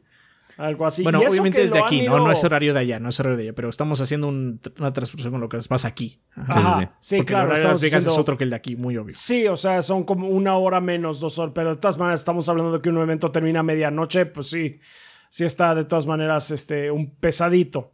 Este, y en todo caso sí le han ido como que moviendo, han tratado de irlo ajustando, porque sí, o sea, ahora que mencionaste Dragon Ball Fighters, eh, sí, esas peleas se llevan mucho tiempo. Sí, ese todo- es largo. ese torneo es largo, particularmente en el primero en el que estuvo, que fue así de, sí, todo el top 8, 3 de 5. Y fue así de, no mames, estuvimos 3 horas aquí. Estuvo divertido, Ya- pues sí estuvo largo. Estuvo divertido, pero sí, yo creo que, pero sí lo han ido modificando. De, eh, en, en el top 8, de hecho, creo que lo manejan a 2 de 3 hasta el eh, top 3, me parece. Ya en el top 3 ya son 3 de, ya son 3 de 5. Ya, yo digo que empecemos a hacer la vaquita Mm. para que podamos ir a verlo. A verlo. Sí, a verlo. obviamente A la jugarlo, casa ¿no? de Chaps. A la o sea, casa nada de más- nada más Chaps. necesitamos uno para ir al Sam's así a comprar unas bolsotas de papas y ya. Está bueno. si quieren, va. Ah, sí, lo que podemos hacer es verlo en línea. La otra vez, este, podemos, podemos hacerlo así como una llamada. Vamos a ver si hacemos las finals para, para ver el- es- las finals de este año, porque ya es un, un, un Evo más normal y pues va a estar como diferentón y va a haber como mucha emoción este año por precisamente Capcom le metió mucha energía a la FGC este año con ese millón de dólares, que eh, platicando un poquitito, retomando ese tema, se ha platicado un poquitín sobre la situación, la presión que pueda meterle a otras compañías, ¿no? Eh, También. particularmente NetherRealm, que tiene su padrote eh, eh, Warner Bros., que quizás pueda prestar un, un milloncito, un par de milloncitos para un torneo de, de- de Mortal Kombat, o Tekken 7, que su padrote es Bandai Namco, entonces igual y... Pues Bandai Namco es ridículamente grande, entonces podría quizás también solventar. Si Bandai Namco tiene varo.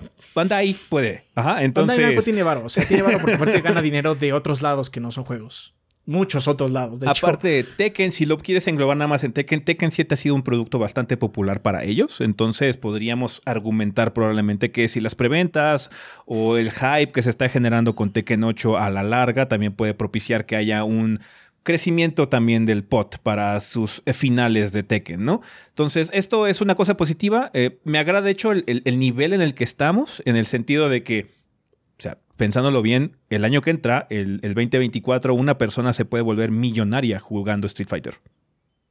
Que es, es algo que no se hubiera pensado hace mucho tiempo. La FGC le ha tomado mucho tiempo llegar hasta este punto. Es un eSport muy complicado. Es un eSport que ha tenido su buena sarta de controversias. eh, si también incluimos, por ejemplo, cosas con, como Smash Brothers, em, tanto de parte de las compañías padre como de la misma comunidad. Entonces, ha sido un camino difícil hasta cierto punto. Este podría ser el clímax y de aquí para abajo, no sabemos. Eh, Sí, podría ser el punto más alto y después A la verga. a la verga. Sí, a la verga. Las épocas bueno oscura- oscuras del Fighting Jam de Capcom. O podría ser el principio de algo muy padre eh, para un eSport que particularmente nos gusta mucho aquí. Entonces, eh, estamos bastante emocionados por la situación. Y, o quizás sea una cosa de un solo año, quizás solo sea este año el que veamos esos dos millones de parte de Capcom para la Capcom Cup. Eh, pero eh, el Evo está, parece ser una situación muy saludable. Es lamentable que pues, no contemos con Smash, pero bueno, Nintendo no quiso jugar eh, en esta situación. Es muy entendible. O sea, Nintendo es muy cerrado en muchas situaciones con este tipo de cosas y de por sí no le gusta la escena competitiva de Smash, menos cuando es en un torneo organizado por un competidor directo que es PlayStation. Entonces, ya. Ajá, que era el, Sí, el temor no, o la parte no los veo negativa. regresando. No los Sí. veo regresando. No, aparte era el temor y la parte que se sentía negativa de que PlayStation comprara el, el evento, ¿no? Como tal del Evo. Entonces, sí, o sea, está mal que una compañía como esta sea dueña de un evento tan agnóstico, tan eh, aparte, con un- que se solventa particularmente de una comunidad muy amplia, de un espectro muy grande de plataformas.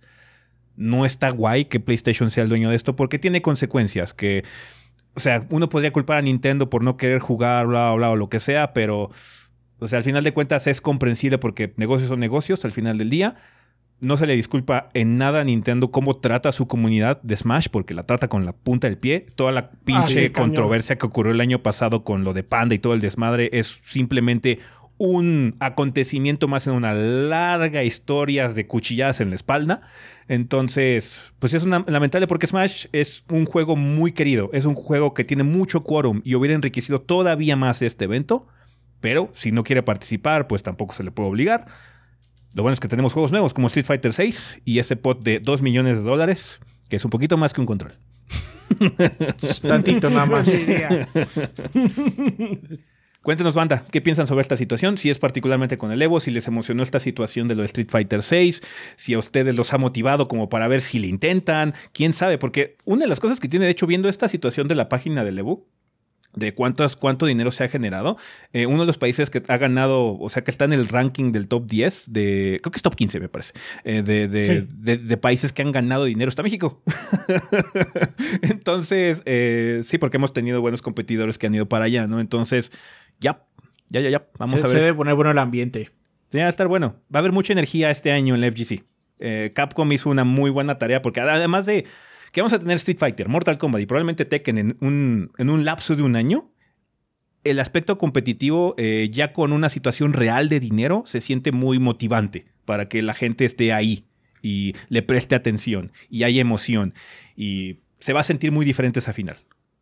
Ese, ese, ese momento en el que estén ya con nada de vida, un millón de dólares está en juego. Entonces está cabrón. va a ser muy diferente. Entonces, díganos, banda, ¿qué piensan ustedes de esta situación de la Capcom Cup y específico también de los juegos que van a estar disponibles en el Evo 2023? Si quieren comentar sobre alguna cosa relacionada sobre el FGC, por favor háganlo. Aquí estamos para eh, leer sus comentarios la semana que viene. ¿Para qué va? Vamos a terminar ya esta parte, así que a comunidad.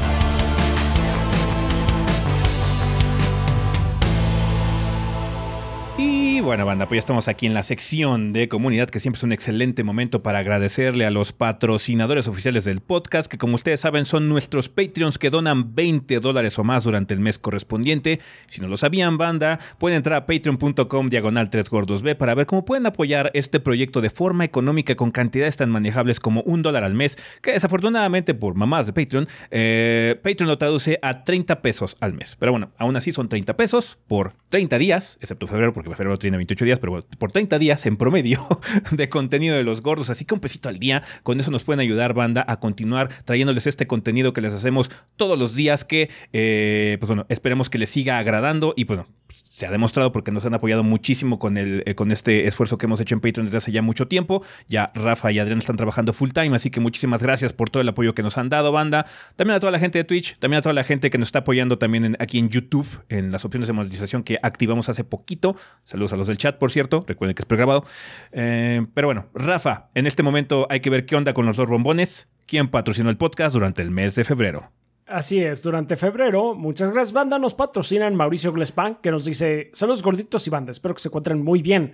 Soy Mau Glespan, staff de Technologic PC and Gaming, Gaming and Workstation. Nos dedicamos al ensamble y venta de computadoras, ya sea desde una PC para ver el podcast de los 3GB, hasta una PC económica, pero que corra juegos muy bien, como el excelente port de Returnal, del cual ya hay un video de impresiones de los gordos. Muchas gracias por la promoción. Muy buen port.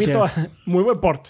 Invito a toda la banda gordeadora a hacer sus cotizaciones a nuestro Instagram technologicpc.19 o nuestro Facebook technologic19. Y recuerda, si mencionas que eres de la banda gordeadora, al momento de hacer la compra de tu PC, te vamos a dar un periférico de regalo o 100 pesos de descuento en el servicio de limpieza preventiva. Radicamos en la Ciudad de México, pero hacemos envíos a todo el país. Mucha suerte con el proyecto Gorditos y gracias a todos los gordeadores por comprar sus PCs en Technologic. Pregunta, ¿cuál fue su primer videojuego de PC en gorditos? Añoro esos años en mi compact presario jugando Age of Empires 1 y 2. Yo me respondo. Ya lo pero sí, Age de hecho es un muy buen candidato porque oh, está como muy difuso el asunto, la verdad no me acuerdo. Sí, Age es un buen candidato. Me acuerdo de Alicat que jugué en una pinche IBM de esas que eran verdes la pantalla, verde y Sí, o sea, yo, yo, mencioné el año pasado que fue un, creo que Conan o algo así, o algo así, en una de esas computadoras IBM que eran verdes también. Y tu juego ese karate que jugabas. Karate, de karate, karate. Está bien. Muchas gracias, Mauricio. Gracias, Mauricio. Suerte con Technologic. Suerte. Eh, Andrés Jiménez Ortega dice: Gordos, me mandan un shuchimi y necesito buenas vibras para cerrar un proyecto importante en el trabajo. Por otro lado, hay un short eh, hay un short de qué juegos comprar si acabo de conseguir un Switch. Justamente estoy en una situación, pero seguro reciben la misma pregunta constantemente. Saludos. Sí, de hecho sale mucho en sale mucho en, Streams. en los streams. No, está mala no la es mala idea. sugerencia, ¿eh? No muy buena está mala la sugerencia. idea. Gracias I like- por la I like you, dog. I I like you, you. I'm gonna kill you last. Igual hacemos I short de eso. Está bien, muchas gracias. Ya, vere- ya veremos cómo resolvemos eso. Eh, postdata, efectivamente perdí 200 barotes en el casino. Ah, Bueno, espero no, fueron perdiste más. Pesos. Espero que hayan sido pesos. Sí, sí, ojalá sí, porque sí, perder no es, no es divertido. Sí, perdón, no es divertido. Está bien. Eh, muchas gracias. Eh, consultorio Dientes Limpios nos dice, segunda semana, hola gorditos y banda, el día de hoy queremos agradecer a todos los que nos hayan ayudado a empezar y seguir creciendo. Cumplimos un año de dar dientes limpios y queremos festejar con ustedes. Parece muy lejana aquella vez que Rafita pensó que era una broma nuestro nombre de patrocinador del gordeo.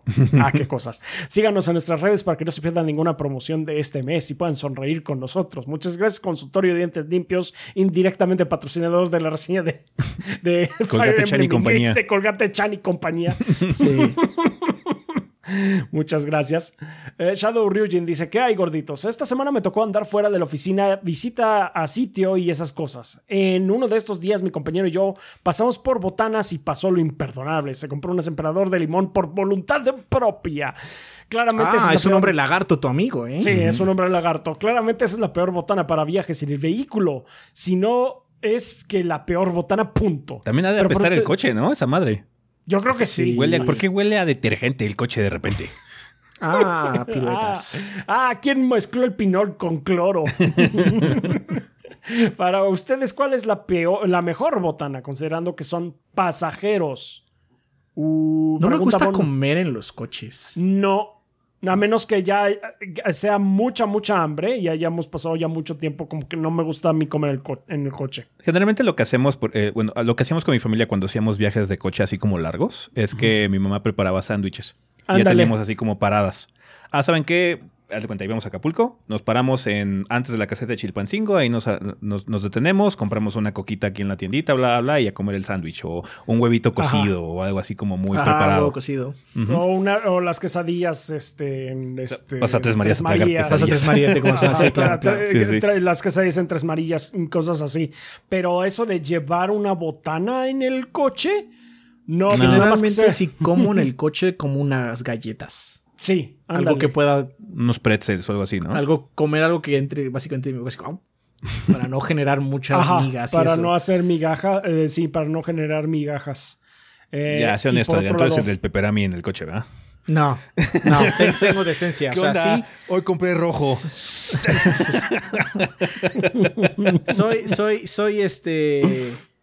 Soy una persona que consume pepperami, son ricos, pero tengo decencia. Sí me educaron. Este. mis papás sí me quisieron y entonces no hago esas mamadas de abrir una pinche torta de huevo con chorizo huevo o un chorizo. algo así, en un lugar cerrado. Sea oficina, sea este. ¿Cómo se llama? Sea transporte público o coche. La única vez que he hecho eso fue cuando trajimos botana para que ustedes lo vieran en el stream y ahí sí abrí el pepperami. ¿Y qué Ay, pasó? sí, el cuarto Ezequiel se, se- se apestó el cuarto. Mm, bueno. No, no, no, tienen que Pero fue una sea- situación peculiar. Y de hecho, volverá a pasar porque la gente sí pide que consuma luego peperamis en stream. Eso va a volver a suceder. Ejo, bueno. Pero, hermano, en el coche no. En el coche como el, no. el, el güey apestado de la alberca olímpica. ¿Te acuerdas que se iba hasta la Ah, parte sí, de arriba a comer su huevo duro? Tenía- Lo en- hacía por una razón. Era Teníamos- respetuoso con Eh, eh, Rafa y yo teníamos una clase que empezaba a las 6 de la tarde y terminaba a las 7 y media de la noche. Entonces podíamos ver y, y daba hacia la alberca de la UNAM. Entonces se veía como el atardecer. Y invariablemente, seis y media llegaba un cabrón y se subía hasta la punta más alta de las gradas a comer. Sí, sí, sí. Asumimos Entonces, huevo duro. Asumíamos que llevaba su huevo duro. no lo podíamos ver, pero asumimos que era Ah. huevo duro porque siempre se iba a comer solo al pinche punta En de lo las que gradas. tapaban la, la alberca y soltaban a Enrique. Ajá, el tiburón El que cuida la alberca. Así es. Pero bueno. Sigamos, sigamos. Sigamos. Pregunta bonus. Eh, ¿Tocan juegos rompeamistados Monopoly o Catán? Eh, Catán yo lo he jugado solo una vez y no lo entiendo muy bien que digamos. Entonces supongo que Monopoly por default. O sea, falta, no, ¿cuál? Niñerías, uno. uno. Uno. De hecho, Ah, sí, acaba de pasar sí. una muy buena que quizás les contaremos Sí. algún día. No mames. Rafa no estuvo en esa vez. Rafa no estuvo en esa, estuvo cabrona. No mames. des- destruimos a alguien. estuvo, estuvo muy cabrón. Ah, las uno se puede prestar para cosas bastante descorazonadoras. No mames. es- esto, es- esta situación ha sido lo más intenso que he visto en uno en años. En Wow, años. wow. Está bien. Luego, quizás Eh, algún día se los contaremos, banda. Quizás. Luego, luego. Saludos a ustedes y a toda la banda. Gracias, Shadow Ryujin. Un Ángel Guerrero nos dice: Saludos desde Critical Hit Pokémon Podcast, podcast de noticias y novedades en el mundo de Pokémon. El siguiente podcast promete mucho, ya que el lunes saldrá el Pokémon Presents del 2023. Además, ya estamos grabando los podcasts en vivo, por si le quieren caer al Twitch, Critical Hit Poke Podcast. Así como lo oyen. Eh, respecto a los comentarios del parche de Pokémon de la semana pasada, sí se nos hace una mentada de madre la solución que le dieron al crasheo. Está culera, ¿no? ¿Ustedes- ¿Cómo ¿Cuál fue la solución? Yo no la leí, no supe. La, la parte de que querían quitarle eh, la densidad de Pokémones que vas a encontrar en el Ah, mapa sí, va a sí, sí. disminuir. Ah, Perdón. cierto. Sí supe, sí supe. Sí, es cierto. Ya, that's. ¡Wow! ¿Eso le decimos gente floja? que ya no tiene incentivo de regalar su dinero porque tienen tanto. Ya, fuck it. Who Así, cares? si me valen madres. No sé, ya, no entiendo. ya triunfamos. Ya ¿Qué triunfamos. van a hacer? ¿no? ¿Dejar de jugar Pokémon? Por supuesto no me hagan que no. reír. Sí. Qué flojos. No, bueno, haraganes. Ah, ¿Ustedes ven solución al problema estilo Cyberpunk? No. Que a pesar de que, que lo jugué en el 2023, aún así noté muchos glitches. No creo que ese juego, o sea, honestamente siento que el último juego de Pokémon no se va a arreglar nunca. Yo creo que Nunca. su esperanza que tienen ustedes como comunidad es realmente meterle presión para que el siguiente salga lo mejor posible. Ser críticos desde siempre, no que les anuncien el juego y estén cagándose nada más, porque ya los, ya los traicionaron, básicamente. Eh, traicionaron su confianza. Actúen como tal, como, en, como estar en esa situación. O sea, ¿cómo? Así de, por favor, enójense. Por favor, Sí, enójense. porque yo vi muchas personas diciendo, es que sí, corre súper de las nalgas, pero es que amo Pokémon. Cyberpunk le, le dieron a tunda puerca. Sí. Sí. Sí. Eh, los queremos mucho, gorditos. Feliz día de Pokémon. Gracias. Ángel Guerrero. Disfrútenlo. Felicidades, disfruten. Sertroid dice: Buen día, embajadores del Gordeo. Gracias a su serie de Elden Ring, eh, conseguí un arma necesaria para el platino que si llegaba a cierta parte del juego ya no podía conseguir. Ah, ya sé lanza. cuál. Sin, Sí, sin entrar sí. en spoilers, tal vez sepan cuál me refiero. Mm. No creo que sea un spoiler ya sé decir cuál, que es la lanza. Ya sé cuál. Sí, sí, sí. ¿Cuál lanza? La, la única lanza. sí, es la lanza. Sí, es esa. Es la que está en la capital, ¿no? Ahí estás entrando en más spoilers, Rafa. ¿Qué pasó, chaps? ¿Qué pasó? Ah, sorry. bueno, Pero bueno, no se pierdan, no se la De pierdan. repente te poseyeron las Pixel Bits o qué chingados, güey. Ay, pues sí, perdón, el, el espíritu de, de Cat Power de pronto me invadió.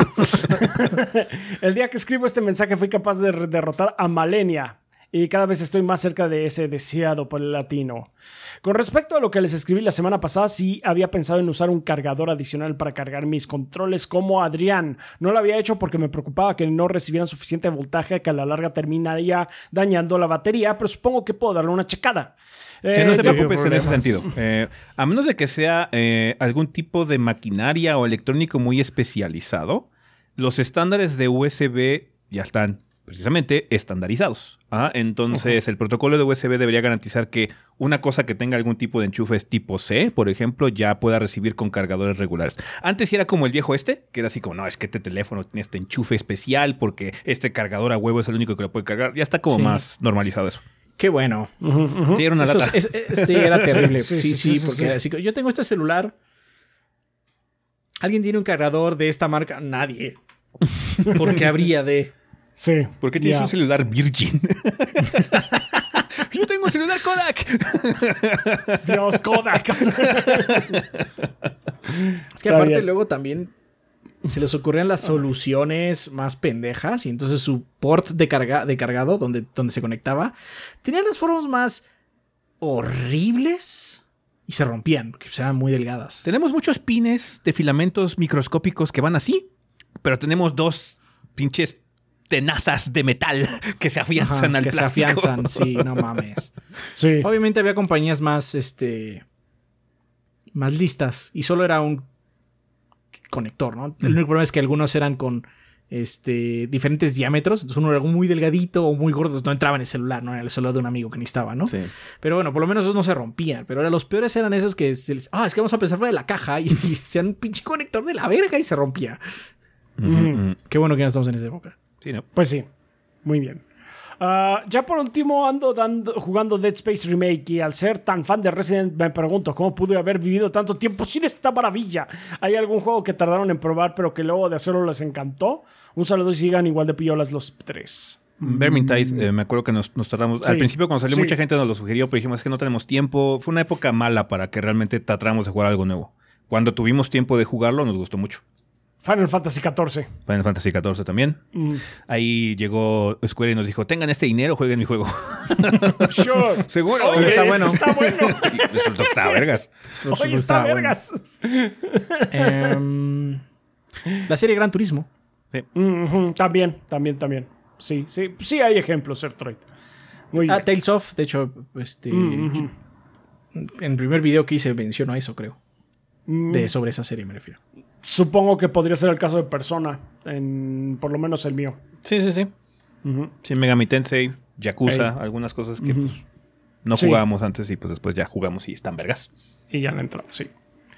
Eh, el Witcher nos dice: Hola gorditos, espero que se encuentren bien. Recordando mis tiempos de jovenzuelo jugando al Play 1, recuerdo que había una cosa que se llamaba Game Shark, que servía para activar todos los cheats de un juego. Solo teníamos que seleccionar el juego, activar los cheats que quisieras, abrir la tapa, poner el disco en cuestión. Ah, qué tiempos aquellos. ¿Ustedes lo llegaron a usar? ¿Por qué creen que ya no hay cosas de esas, de, de los cheats en los juegos actuales, que yo sepa? Y pregunta para ese: ¿jugaste Robotic Notes eh, Elite? ¿Qué te pareció? Eh, compré Robotic Notes Elite. Tengo mi caja ahí de la edición especial. No lo he puesto. Sí, dije, lo voy a jugar unas vacaciones. Siempre se me olvida que lo tengo ahí.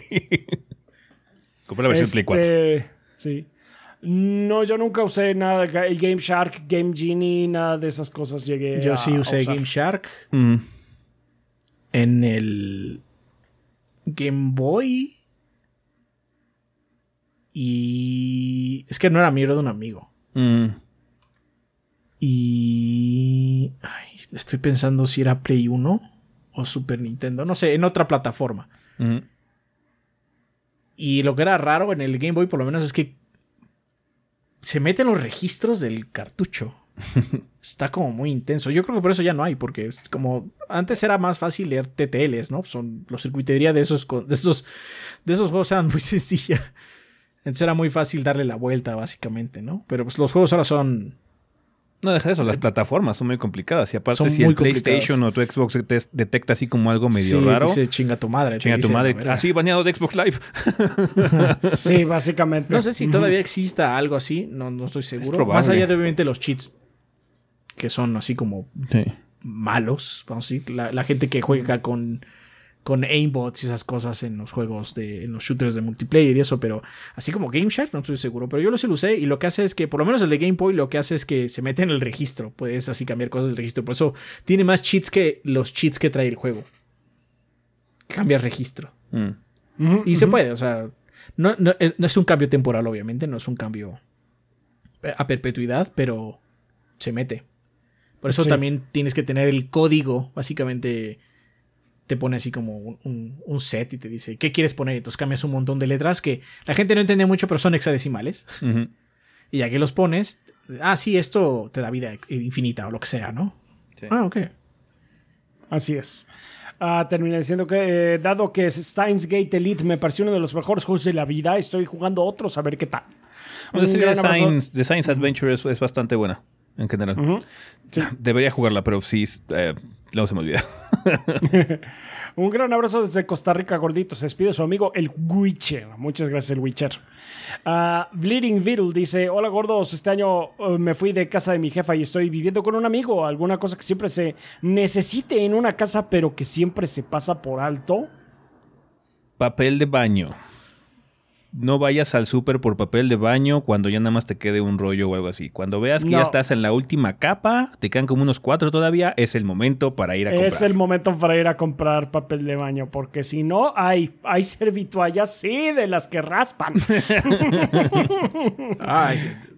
Hablando de experiencia, chaps. I know. Por eso yo ya no, o sea, me pasó eso exactamente una vez cuando vivía solo. Medicamentos básicos. Sí, de hecho, Medicamentos básicos, básicos. aspirinas, este, buscapina, ese tipo de cosas. Desinflamatorios. Desinflamatorio. Gasas, por si te cortas. Porque pues te puedes cortar cuando estás Sí, cocinando. un ¿no? Cocinando, pendejo sí, curita común. o algo así. Sí. Curitas. cosas- medicamentos básicos. No estoy diciendo que tengas que tener una farmacia. Sí, no. También No, sabes que es muy es- bueno tener eh, algún tipo de insecticida de espectro Sí. general, por lo menos. Ya si tienes un problema muy especializado de que me invadió una pinche marabunta de escorpiones, pues bueno, igual necesitas uno diferente, ¿no? Pero para que no se salga de control un problema que puedes solucionar de forma rápida. Ah, ustedes dirán por qué, ¿no? Aquí en la Ciudad de México lo que sucede luego, especialmente en los edificios, es que uno es limpio, pero sus vecinos no. Y entonces luego las plagas vienen del vecino. Sí. A mí me ha pasado. Este, entonces sí, insecticida general. Y ya después de ver qué está pasando, uno, hay especializados también. Así es. Em, Pues sí, un kit de primeros auxilios no estaría mal. ¿es, es aquí en la Ciudad de México? No, no estoy seguro.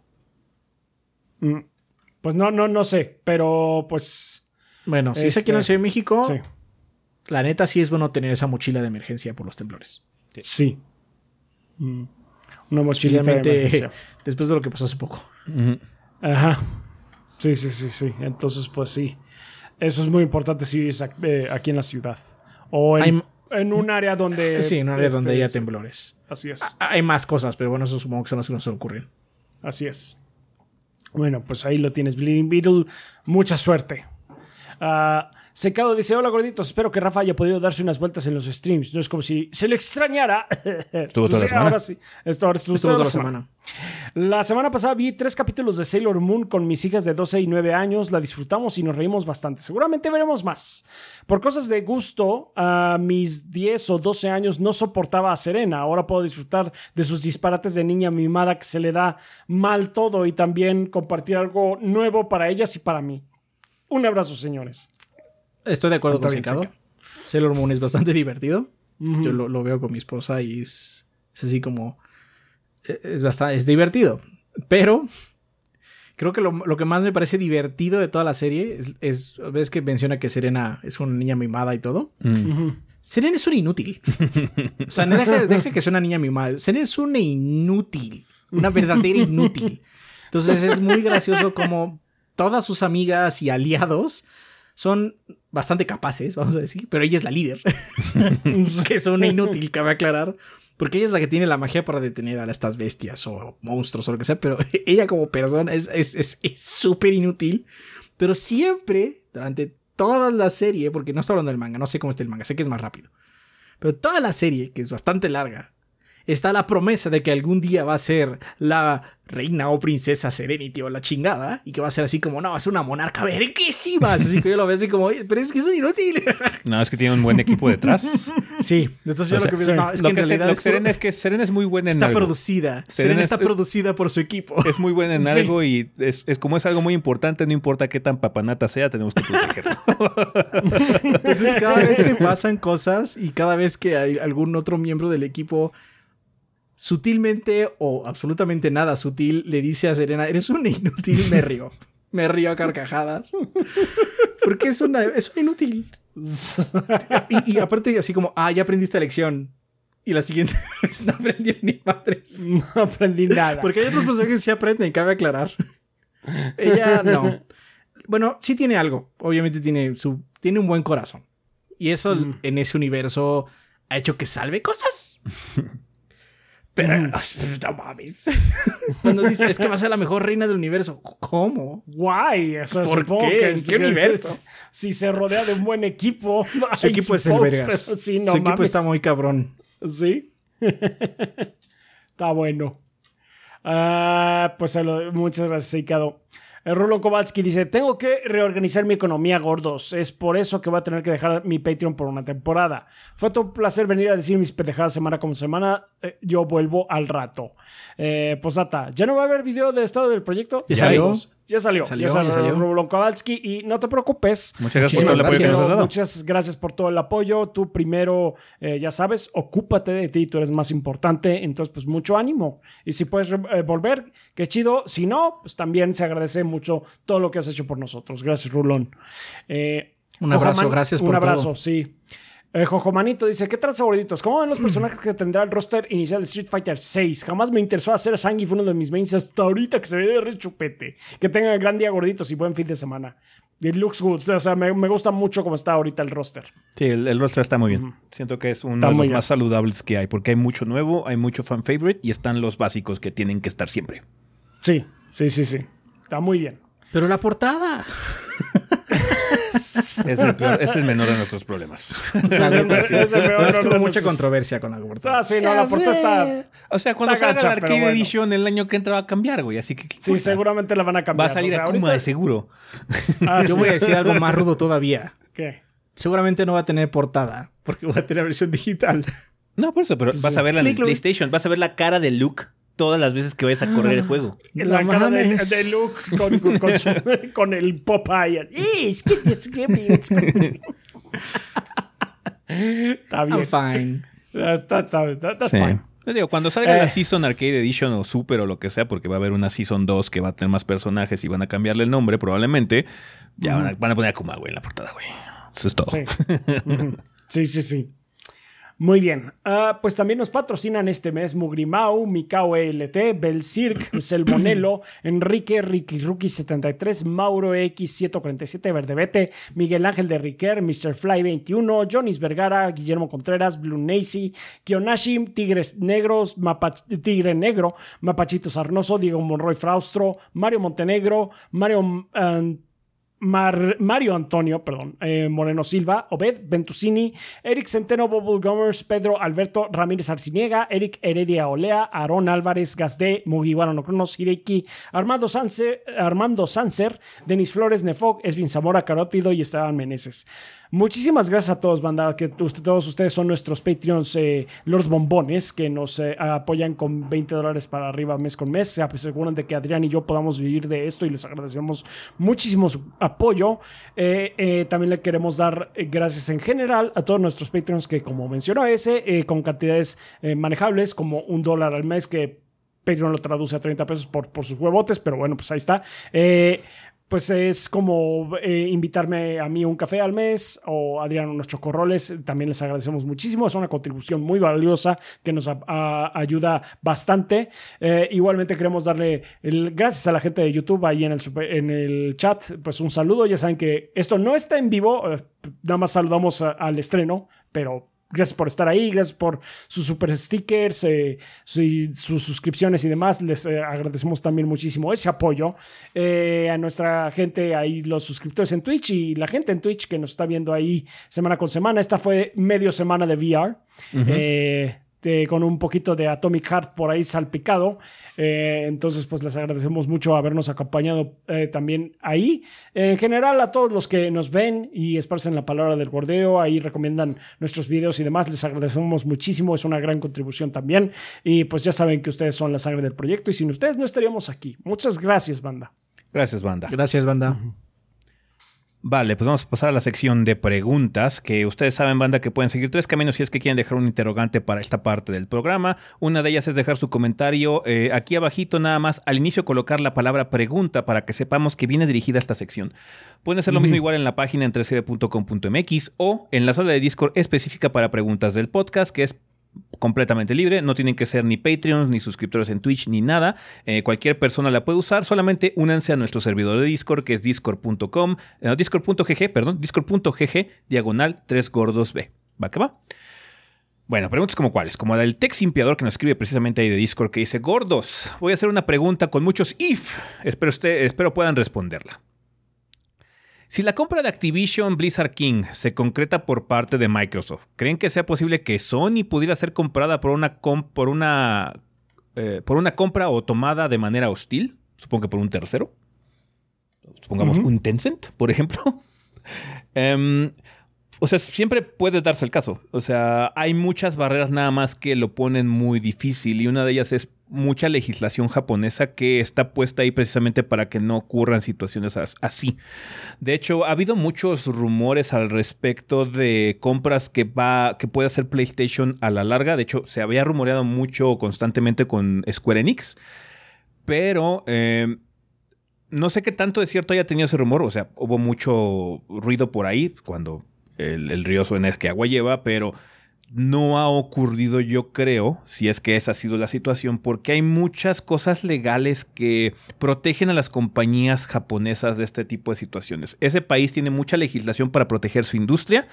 Los competidores, de hecho, se protegen entre sí, crean consorcios y alianzas y básicamente una red de protección para que si una parte está flaqueando de alguna forma, la competencia eh, entra para llenar ese hueco o apoyar de alguna forma. Históricamente ha pasado mucho en industrias eh, de otros rubros, la automotriz particularmente ha ocurrido en algunas instancias, entonces esa misma legislación puede impedir que un tercero externo de algún otro país llegue y compre a Sony como tal.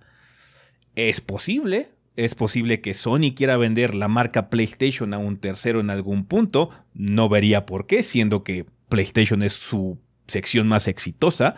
Pero es, no es un imposible. Es un improbable. sí, sí, sí, sí lo es.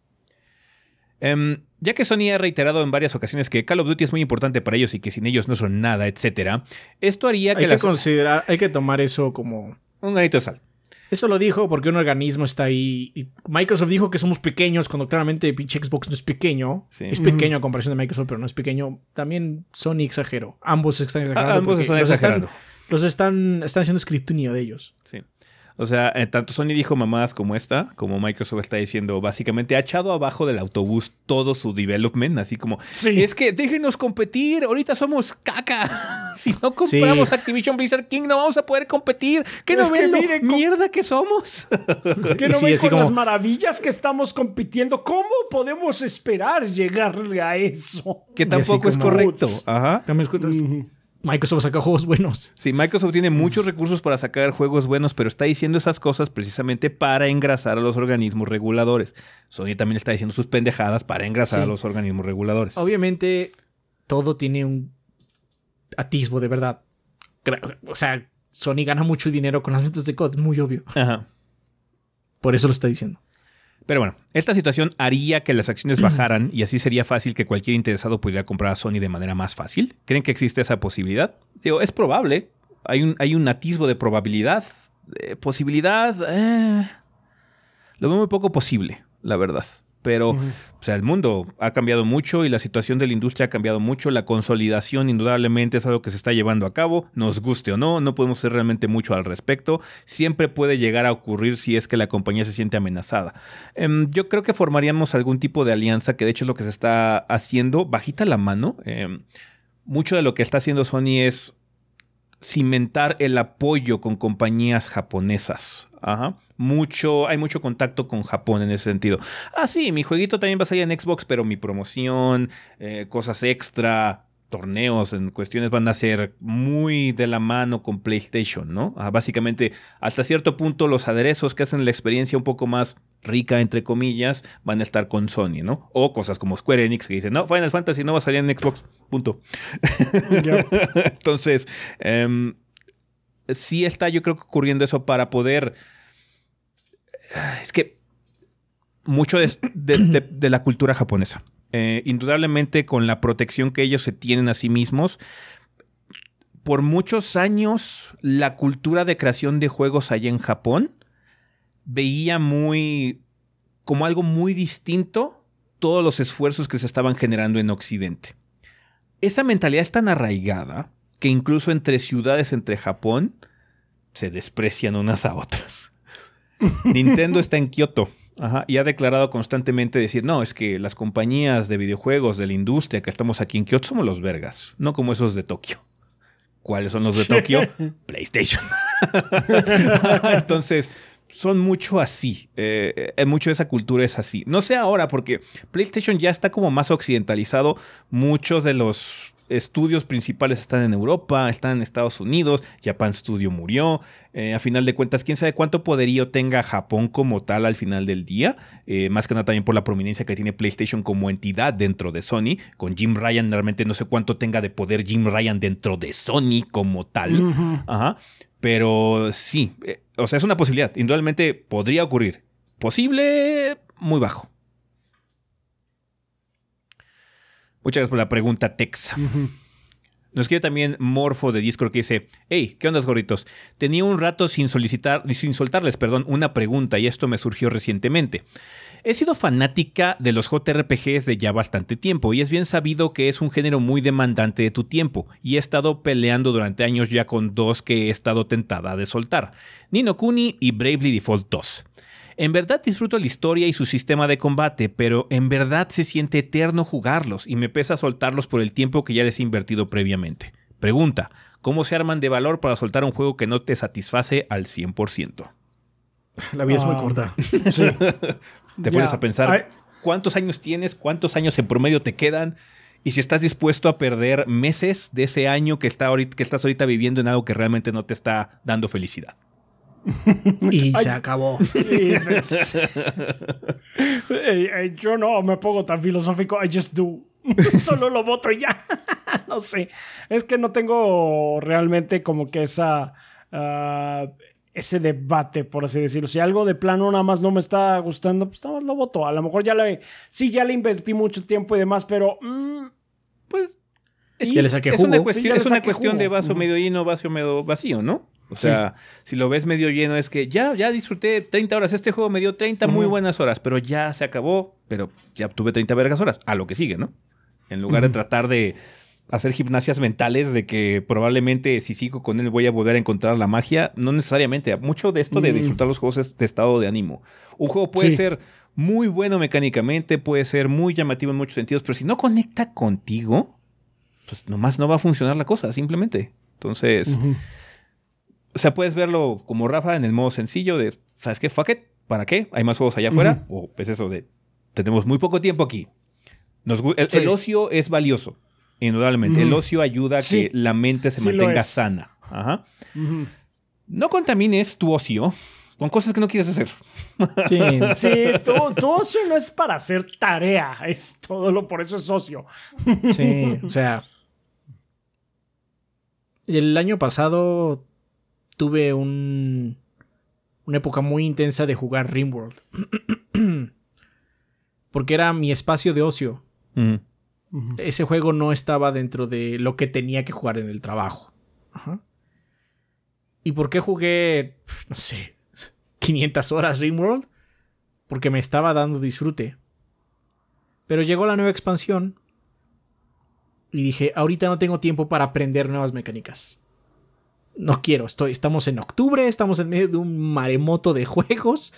No voy a aprender nuevas mecánicas. Y boté el juego. Simplemente por el hecho de que, ¿sabes qué? No voy a preocupar mi cabeza en esto ahorita. Necesito algo que me dé disfrute. Simple y llano disfrute. Y lo boté. Y no he vuelto a regresar a Rimworld. No he jugado la expansión. No lo jugué en las vacaciones. Jugué Dwarf Fortress, de hecho, en las vacaciones. Que ahí fue como medio tarea, pero dije, bueno, pero quiero aprender a jugar Dwarf Fortress. Ajá. No, estabas motivado. Ajá. Fallé miserablemente porque no sé ni la mitad del juego. Sabes Este, más que nosotros. Sí, indudablemente, pero casi no sé nada. Pero bueno, ese no es el punto. El punto es que pues simplemente así como... Ahorita no estoy para esto, se acabó. ¿No? Sí. Sí, sí, sí. Es lo que te podemos decir. O sea, al final del día la decisión es tuya. Eh, tú vas a sentir, tú realmente, tu conflicto interno, tu ser interno va a ser el que defina realmente qué prioridad tienes. Si esa como culpa, que supongo que no sé si es culpa realmente, eh, de que no, has- no estás terminando estos juegos a pesar de que según tú eres como muy fan de los JRPGs. Hay JRPGs están muy piteros, eh, o sea, también. O sea, no, es que. Nino Kuni y Bravely Default sean malos. Bravely Default y Nino Kuni son muy buenos, indudablemente. Son Pero las- siempre cabe la posibilidad de que no conecten contigo. O sea, hay juegos que son excelentes y que a mucha gente les gusta. Aquí hemos visto de todo. Gente que dice, no, es que Breath of the Wild es una porquería, es que Persona 5 es una porquería, es que Elden Ring es una porquería. Y les creo, existen, indudablemente, ¿no? Cada quien tiene sus gustos, cada quien tiene sus formas de ver las cosas, su disfrute al final de cuentas, ¿no? Por eso venimos todos a opinar y a compartir experiencias aquí. Si eres muy fan de los JRPGs, se ve que los disfrutas, pero quizás estos particularmente ya corrieron su curso, no les encontraste el gusto y hay un mar allá afuera de otras experiencias que puedes tener que te estarían dando más felicidad. Entonces, ya. Es lo que te puedo decir. Sí, sí. Muchas gracias por la pregunta. Es que yo también, eh, Coller Gun de YouTube, que dice, saludos gorditos, espero que estén bien. Me parece que el primer videojuego nació en un osciloscopio en forma de tenis en un laboratorio. Ajá. Y de ahí en adelante Sí. conocemos la historia de los videojuegos hasta nuestros días. Mi pregunta es, evidentemente que los avances tecnológicos de la época dieron vida a los videojuegos. Sin embargo, ¿los videojuegos han aportado algo a la ciencia o a la tecnología? Es decir, algo que haya nacido de la necesidad de crear alguna tecnología para crear videojuegos haya trasladado en esos usos prácticos en campo de la ciencia. Por ejemplo, haciendo un paralelismo en el mundo del cine mediante la ciencia ficción elementos físicos que hoy en día son una realidad, como los celulares o videollamadas, por poner un ejemplo. Por lo que, de existir un aporte por parte de los videojuegos, ¿qué sería y cuál sería su influencia? Gracias gorditos, un abrazo a todos y que el gordeo sea eterno. Pues de hecho, algo que tiene que ver con el cine. No sé si sepas la nueva, el nuevo formato que se está usando para grabar con efectos especiales. eh, básicamente para poder grabar con una proyección como en 3D y no tener que hacer como tanto post-processing eh, eh, o postproducción en un footage que ya hayas grabado. Eh, chécate, no- no sé dónde está disponible, supongo que está en Disney Plus, así como el detrás de cámaras del Mandalorian, cómo se grabó Seguramente sí. algunas de las sí. escenas del Mandalorian. Esas proyecciones que se usaron para grabar el Mandalorian están basadas en tecnología del Unreal Engine. Ajá. Es Entonces, Unreal Engine. eh, mucho del avance que, o sea, el Unreal Engine es un engine, ¿no? Que se usa gráfico y que quizás tenga muchas aplicaciones, pero indudablemente como el 95-90% es videojuegos. Ajá. Entonces, se puede argumentar que ese constante avance que ha tenido ese motor gráfico ahora está ayudando a contribuir a la sección de cine o de televisión, ¿no? Con, la, con el desarrollo de efectos especiales de una forma un poquito más tangible, que ayuda mucho a hacer que las cosas no se sientan tan falsas con la green screen, ¿no? Porque hay, hay que hacer luego mucho trabajo en iluminación y demás de postproducción para que la green screen se sienta tangible. Esta nuevo, este nuevo formato de grabación como de proyección eh, es muy bueno porque da, un- da el gachazo más de ser un lugar real, ¿no? A pesar de que realmente no lo sea. Específicamente en el Mandalorian se usó esa porque. este. Si usas una pantalla verde o azul o cualquier otro color que se les ocurra para hacer el key, se va a ver reflejado en el pinche casco del Mandalorian. sí. Entonces usaron esta tecnología también para que el casco mismo reflejara el ambiente en el que va a estar el personaje, ¿no? Se ahorraron ese paso, porque se puede hacer. O sea, sí se puede. Ah, no puede, con edición se puede hacer, pero no mames, qué hueva. No, y de por sí, de por sí los pobres, la industria de los efectos especiales allí en, eh, en el cine está están muy rotos. explotada ahorita. Sí, están Eh, rotos. Cualquier cosa que les facilite la vida, pues no mames. Así es. Em, pues no sé si videojuegos en el sentido más esotérico, refiriéndose a lo que mencionabas de ciencia ficción, así como es que en un videojuego apreció esto y ahora ya está en la vida real, pero lo que sí tenemos es mucho avance técnico. Eh, cosas que originalmente se usaban o se usan en, en videojuegos se han ido trasladando. Interfaz de usuario, desarrollo técnico para modelos 3D, etcétera, se van mejorando para que las industrias tengan una herramienta que ahora sí sirva que no sea un juego, por ejemplo. Eh, para poder aprender a pilotar un avión o manejar un tanque, no te suben un tanque o un avión porque te vas a morir o vas a matar a alguien. Por lo menos no el primer día. Por lo menos el primer día. Obviamente cuando ya pasas a la cosa de verdad. Pues no, pues este, necesitas un ya número de horas ya, en ya el tienes simulador, horas. sí. Ajá. Simuladas. Generalmente se usa Sí. un simulador y los simuladores vienen de ahí. Ajá. Antes, no, el concepto de simulador no es nuevo. Nada más que el mundo de los videojuegos, o eh, más bien el desarrollo que también va de la mano con videojuegos, ha aportado a que sean más baratos. A lo que me refiero es que antes, si tú querías aprender a usar un tanque, te metían en una cabina que recreaba el tanque y con algunos eh, pistones hidráulicos y otros movimientos simulaban el hecho de que tú en realidad en el tanque lo que estás moviendo era una camarita y esa camarita se movía alrededor de una maqueta. Una maqueta donde simulaba cuando había un bache, pues se movía la cámara hidráulica, ¿no? Ya no necesitas hacer todo ese aparataje enorme. Tienes que ser una cabina hidráulica que funcione bien y un simulador 3D. Entonces, sí, ha ido, ay- ayuda la tecnología que nos ayuda a jugar y a esparcirnos también se ha ido hacia esos lados, ¿no? Esa es una. Y pues no se me ocurre otra. Pero... Ahorita, o sea, todavía falta ver si realmente es un avance tecnológico o no, ¿no? Eh, la situación del metaverso, si al final sí se concreta, realmente la idea o el concepto no es nuevo porque ya lleva tiempo ocurriendo en los videojuegos. Desde cosas como Second Life, incluso muchos MMO se puede considerar como una especie de metaverso donde la gente convive, eh, habla entre ellos y pues se conocen mejor como personas en un ambiente virtual el metaverse que está tratando de hacer Meta precisamente está tratando de llevar esa idea o concepto con realidad virtual a un ambiente de trabajo. También va a ser entretenimiento, ¿no? Quiere ser la empresa que sea pionera en ese aspecto porque ellos creen, por lo menos Zuckerberg cree, que es el futuro. Ajá. Ojalá no lo logre. ¿eh? Está muy cabrón de decir no. O sea, ahora, ahora que estaba jugando no, VR, es que... ahora que estaba jugando VR toda esta semana estoy así como el, último día ya así de sí estuve sentado y así como veía mis manos, pero luego no veía mis manos. pero es porque jugó una cantidad estúpida, Jugó una cantidad estúpida de ver. No, pero imagínate tener que trabajar ocho horas con esa madre. Este, no, es que aparte el, concepto de metaverso, de hecho, viene de la ciencia ficción. Y el problema del metaverso que están usando las compañías es que es cerrado. Mm. Necesitas una compañía como Facebook que te dé acceso.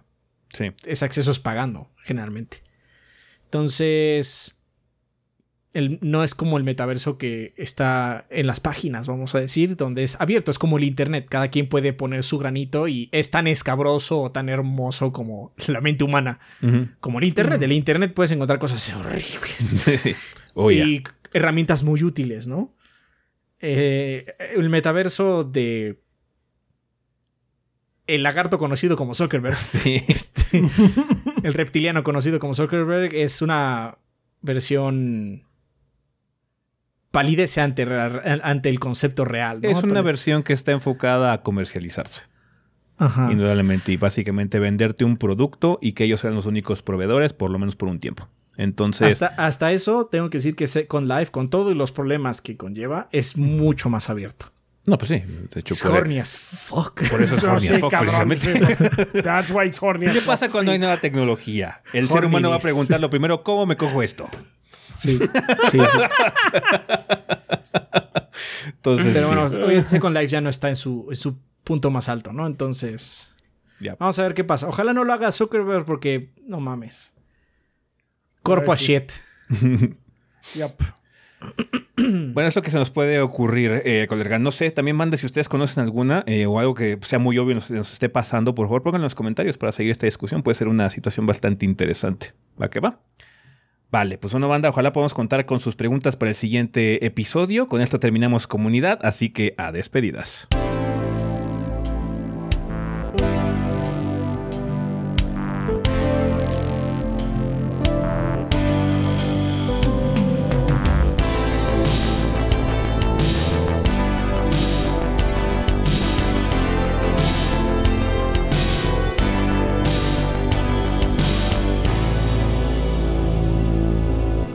Ok, banda, pues ya estamos aquí en la parte final, final de este episodio. Tenemos un regalo que nos mandó eh, la banda Adrián.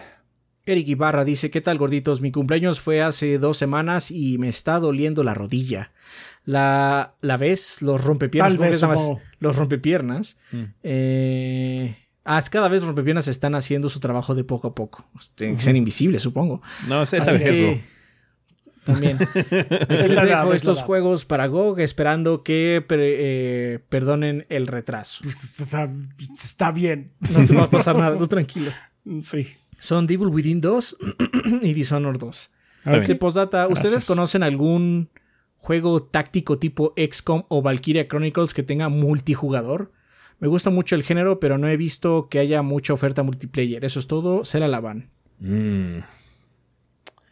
Hay un componente de oh. multiplayer en último Fire Emblem en Engage, pero la neta no lo exploramos mucho. Creo que es asimétrico, es asíncrono, perdón, de que pones así como una bandita y compites contra la mm. bandita, pero no es directo. Te lo debo. No se me ocurre. Sí, no, no, la verdad no se me ocurre a mí tampoco. No es XCOM, porque hay muchos pasos intermedios, pero ya mencionamos este. Divinity Original Sin 2. Ah, es cooperativo es cooperativo y es táctico en el sentido de que mueves tu personaje a un punto del mundo y haces como No es exactamente como XCOM porque es más un RPG, pero Es, Es lo que se me ocurre, es es similar. Em, o sea, no es lo mismo, pero puedes jugar eh, multiplayer competitivo o cooperativo en Civilization. Tiene elementos tácticos Ah, que no son iguales a XCOM, pero eh, Sí, de hecho, hemos jugado Civ nosotros, este, partidas multiplayer. Y es otro Civilization, es diferentísimo. Sí. Es lo que te podemos considerar. Igual, banda, por favor, si tienen alguna sugerencia, pónganla en los comentarios, porque ahorita sí, en el momento no se nos ocurre alguno. Igual se nos está olvidando algo. Vale, pues muchísimas gracias, Eric, por tu regalo. Eh, van a estar estos códigos en nuestra cuenta principal de Twitter a lo largo de los siguientes días. Vale, ¿tenemos algo que recomendar? Aparte de Fire Emblem Engage, que recomendamos banda, no será el mejor Fire Emblem a nuestros ojos. Personalmente nos gusta que la experiencia sea mucho más completa. Este le faltó una mitad muy importante del JRPG, que es una historia pues, mínimo enganchante o más interesante. Honestamente, la de Fire Emblem Engage no está muy buena que digamos, pero en cuestiones de gameplay es un Fire Emblem muy interesante, indudablemente. Entonces, nada más por eso vale la pena recomendarlo. ¿Alguna otra recomendación que tengas por ahí? No creo que no, vas a, No, no porque- recomiendas el Tales, ¿verdad? Está, está la No, verga, el ¿no? Tales of Symphonia No, Remastered sí. está del catre. Es que no puedo creer lo malo que está el port. Ya. Así como, ¿por, por qué hacen esto? Me recordó a Reforged. Ya. Oh, así de malo. No, La no- falta de no- amor. La, Sí, falta, la de falta de amor. amor. Obviamente Reforged es más ambicioso, pero también cae más rudo por lo mismo. Sí, pues, Este claro, está claro. como muy mediocre nada más, pero la falta de amor a Tales of Symphonia, que digo en el guion, podría argumentar es el Tales más, el Tales, el primer Tales moderno, Sí. anonadado, anonadado por la falta de cariño. Está bien. Lástima. Vale, pues bueno, banda, nada más queda entonces recordarles que tenemos eh, redes sociales, los pueden encontrar en Facebook e Instagram como Tres Gordos B o Tres Gordos Bastardos, si no, Twitter, por favor, ahí es donde nos pueden seguir más directamente, generalmente es nuestra red social principal, TreeChobiB, es nuestra cuenta, Eh, si no, también tenemos personales como Chobi el Rafa, Chobi Adrián, Chobi S, Chobi Gris, Cinética Sam y Kid-BG por si quieren platicar con alguno de los miembros del staff de forma directa. Eh, muchas gracias, banda, por todo su apoyo en Patreon. Ya estamos a punto de acabar mes e iniciar marzo. Ojalá podamos contar con su apoyo otro mes más ahí en Patreon. Eh, también muchas gracias a la gente que nos apoya en Twitch, eh, que estuvieron ahora viéndonos jugar VR esta semana. Muchas gracias a toda la gente que compra productos en la tienda y también a toda la gente que usa las opciones de monetización aquí en YouTube. Banda, por si no lo sabían, ya se pueden suscribir al canal, unirse al canal, ser miembros del canal y con eso apoyar económicamente este proyecto para que les sigamos trayendo contenido. Muchísimas gracias a la gente que ya las ya las está explorando estas opciones. Que deja super gracias, super stickers, que regala suscripciones a los demás miembros de la banda gordeadora para que también puedan tener sus emoticones y usarlos en el chat. Todo ese desmadre. Muchísimas gracias, banda, por su apoyo donde sea que no lo estén brindando. También a toda la gente que escuche la versión en audio de este programa a través de plataformas como Apple Podcasts, Spotify, Podbean y demás. Perfecto. Pensamiento final. Ya vámonos. ya vámonos, por favor. Vámonos. Ya vámonos, pues. Vámonos. Chap se va a ir a entrenar para ganar ese millón. Seguro. Pero tiene prohibido ir al Evo. Pues no tiene que ir al Evo. Ay, qué cosas. No tiene que ir al No, Evo. pero el Evo es mi mejor oportunidad. Yo diría que es la mentiras. peor, es la que tiene Es la más peor, quórum. peor, es la Más peor, gente, peor sí. Es la peor oportunidad, sí. Es la peor oportunidad. Está bien. Está bueno. Dale, banda, muchísimas gracias por escucharnos. Un saludo donde quiera que estén. Nosotros nos vamos. Bye. Bye. Bye.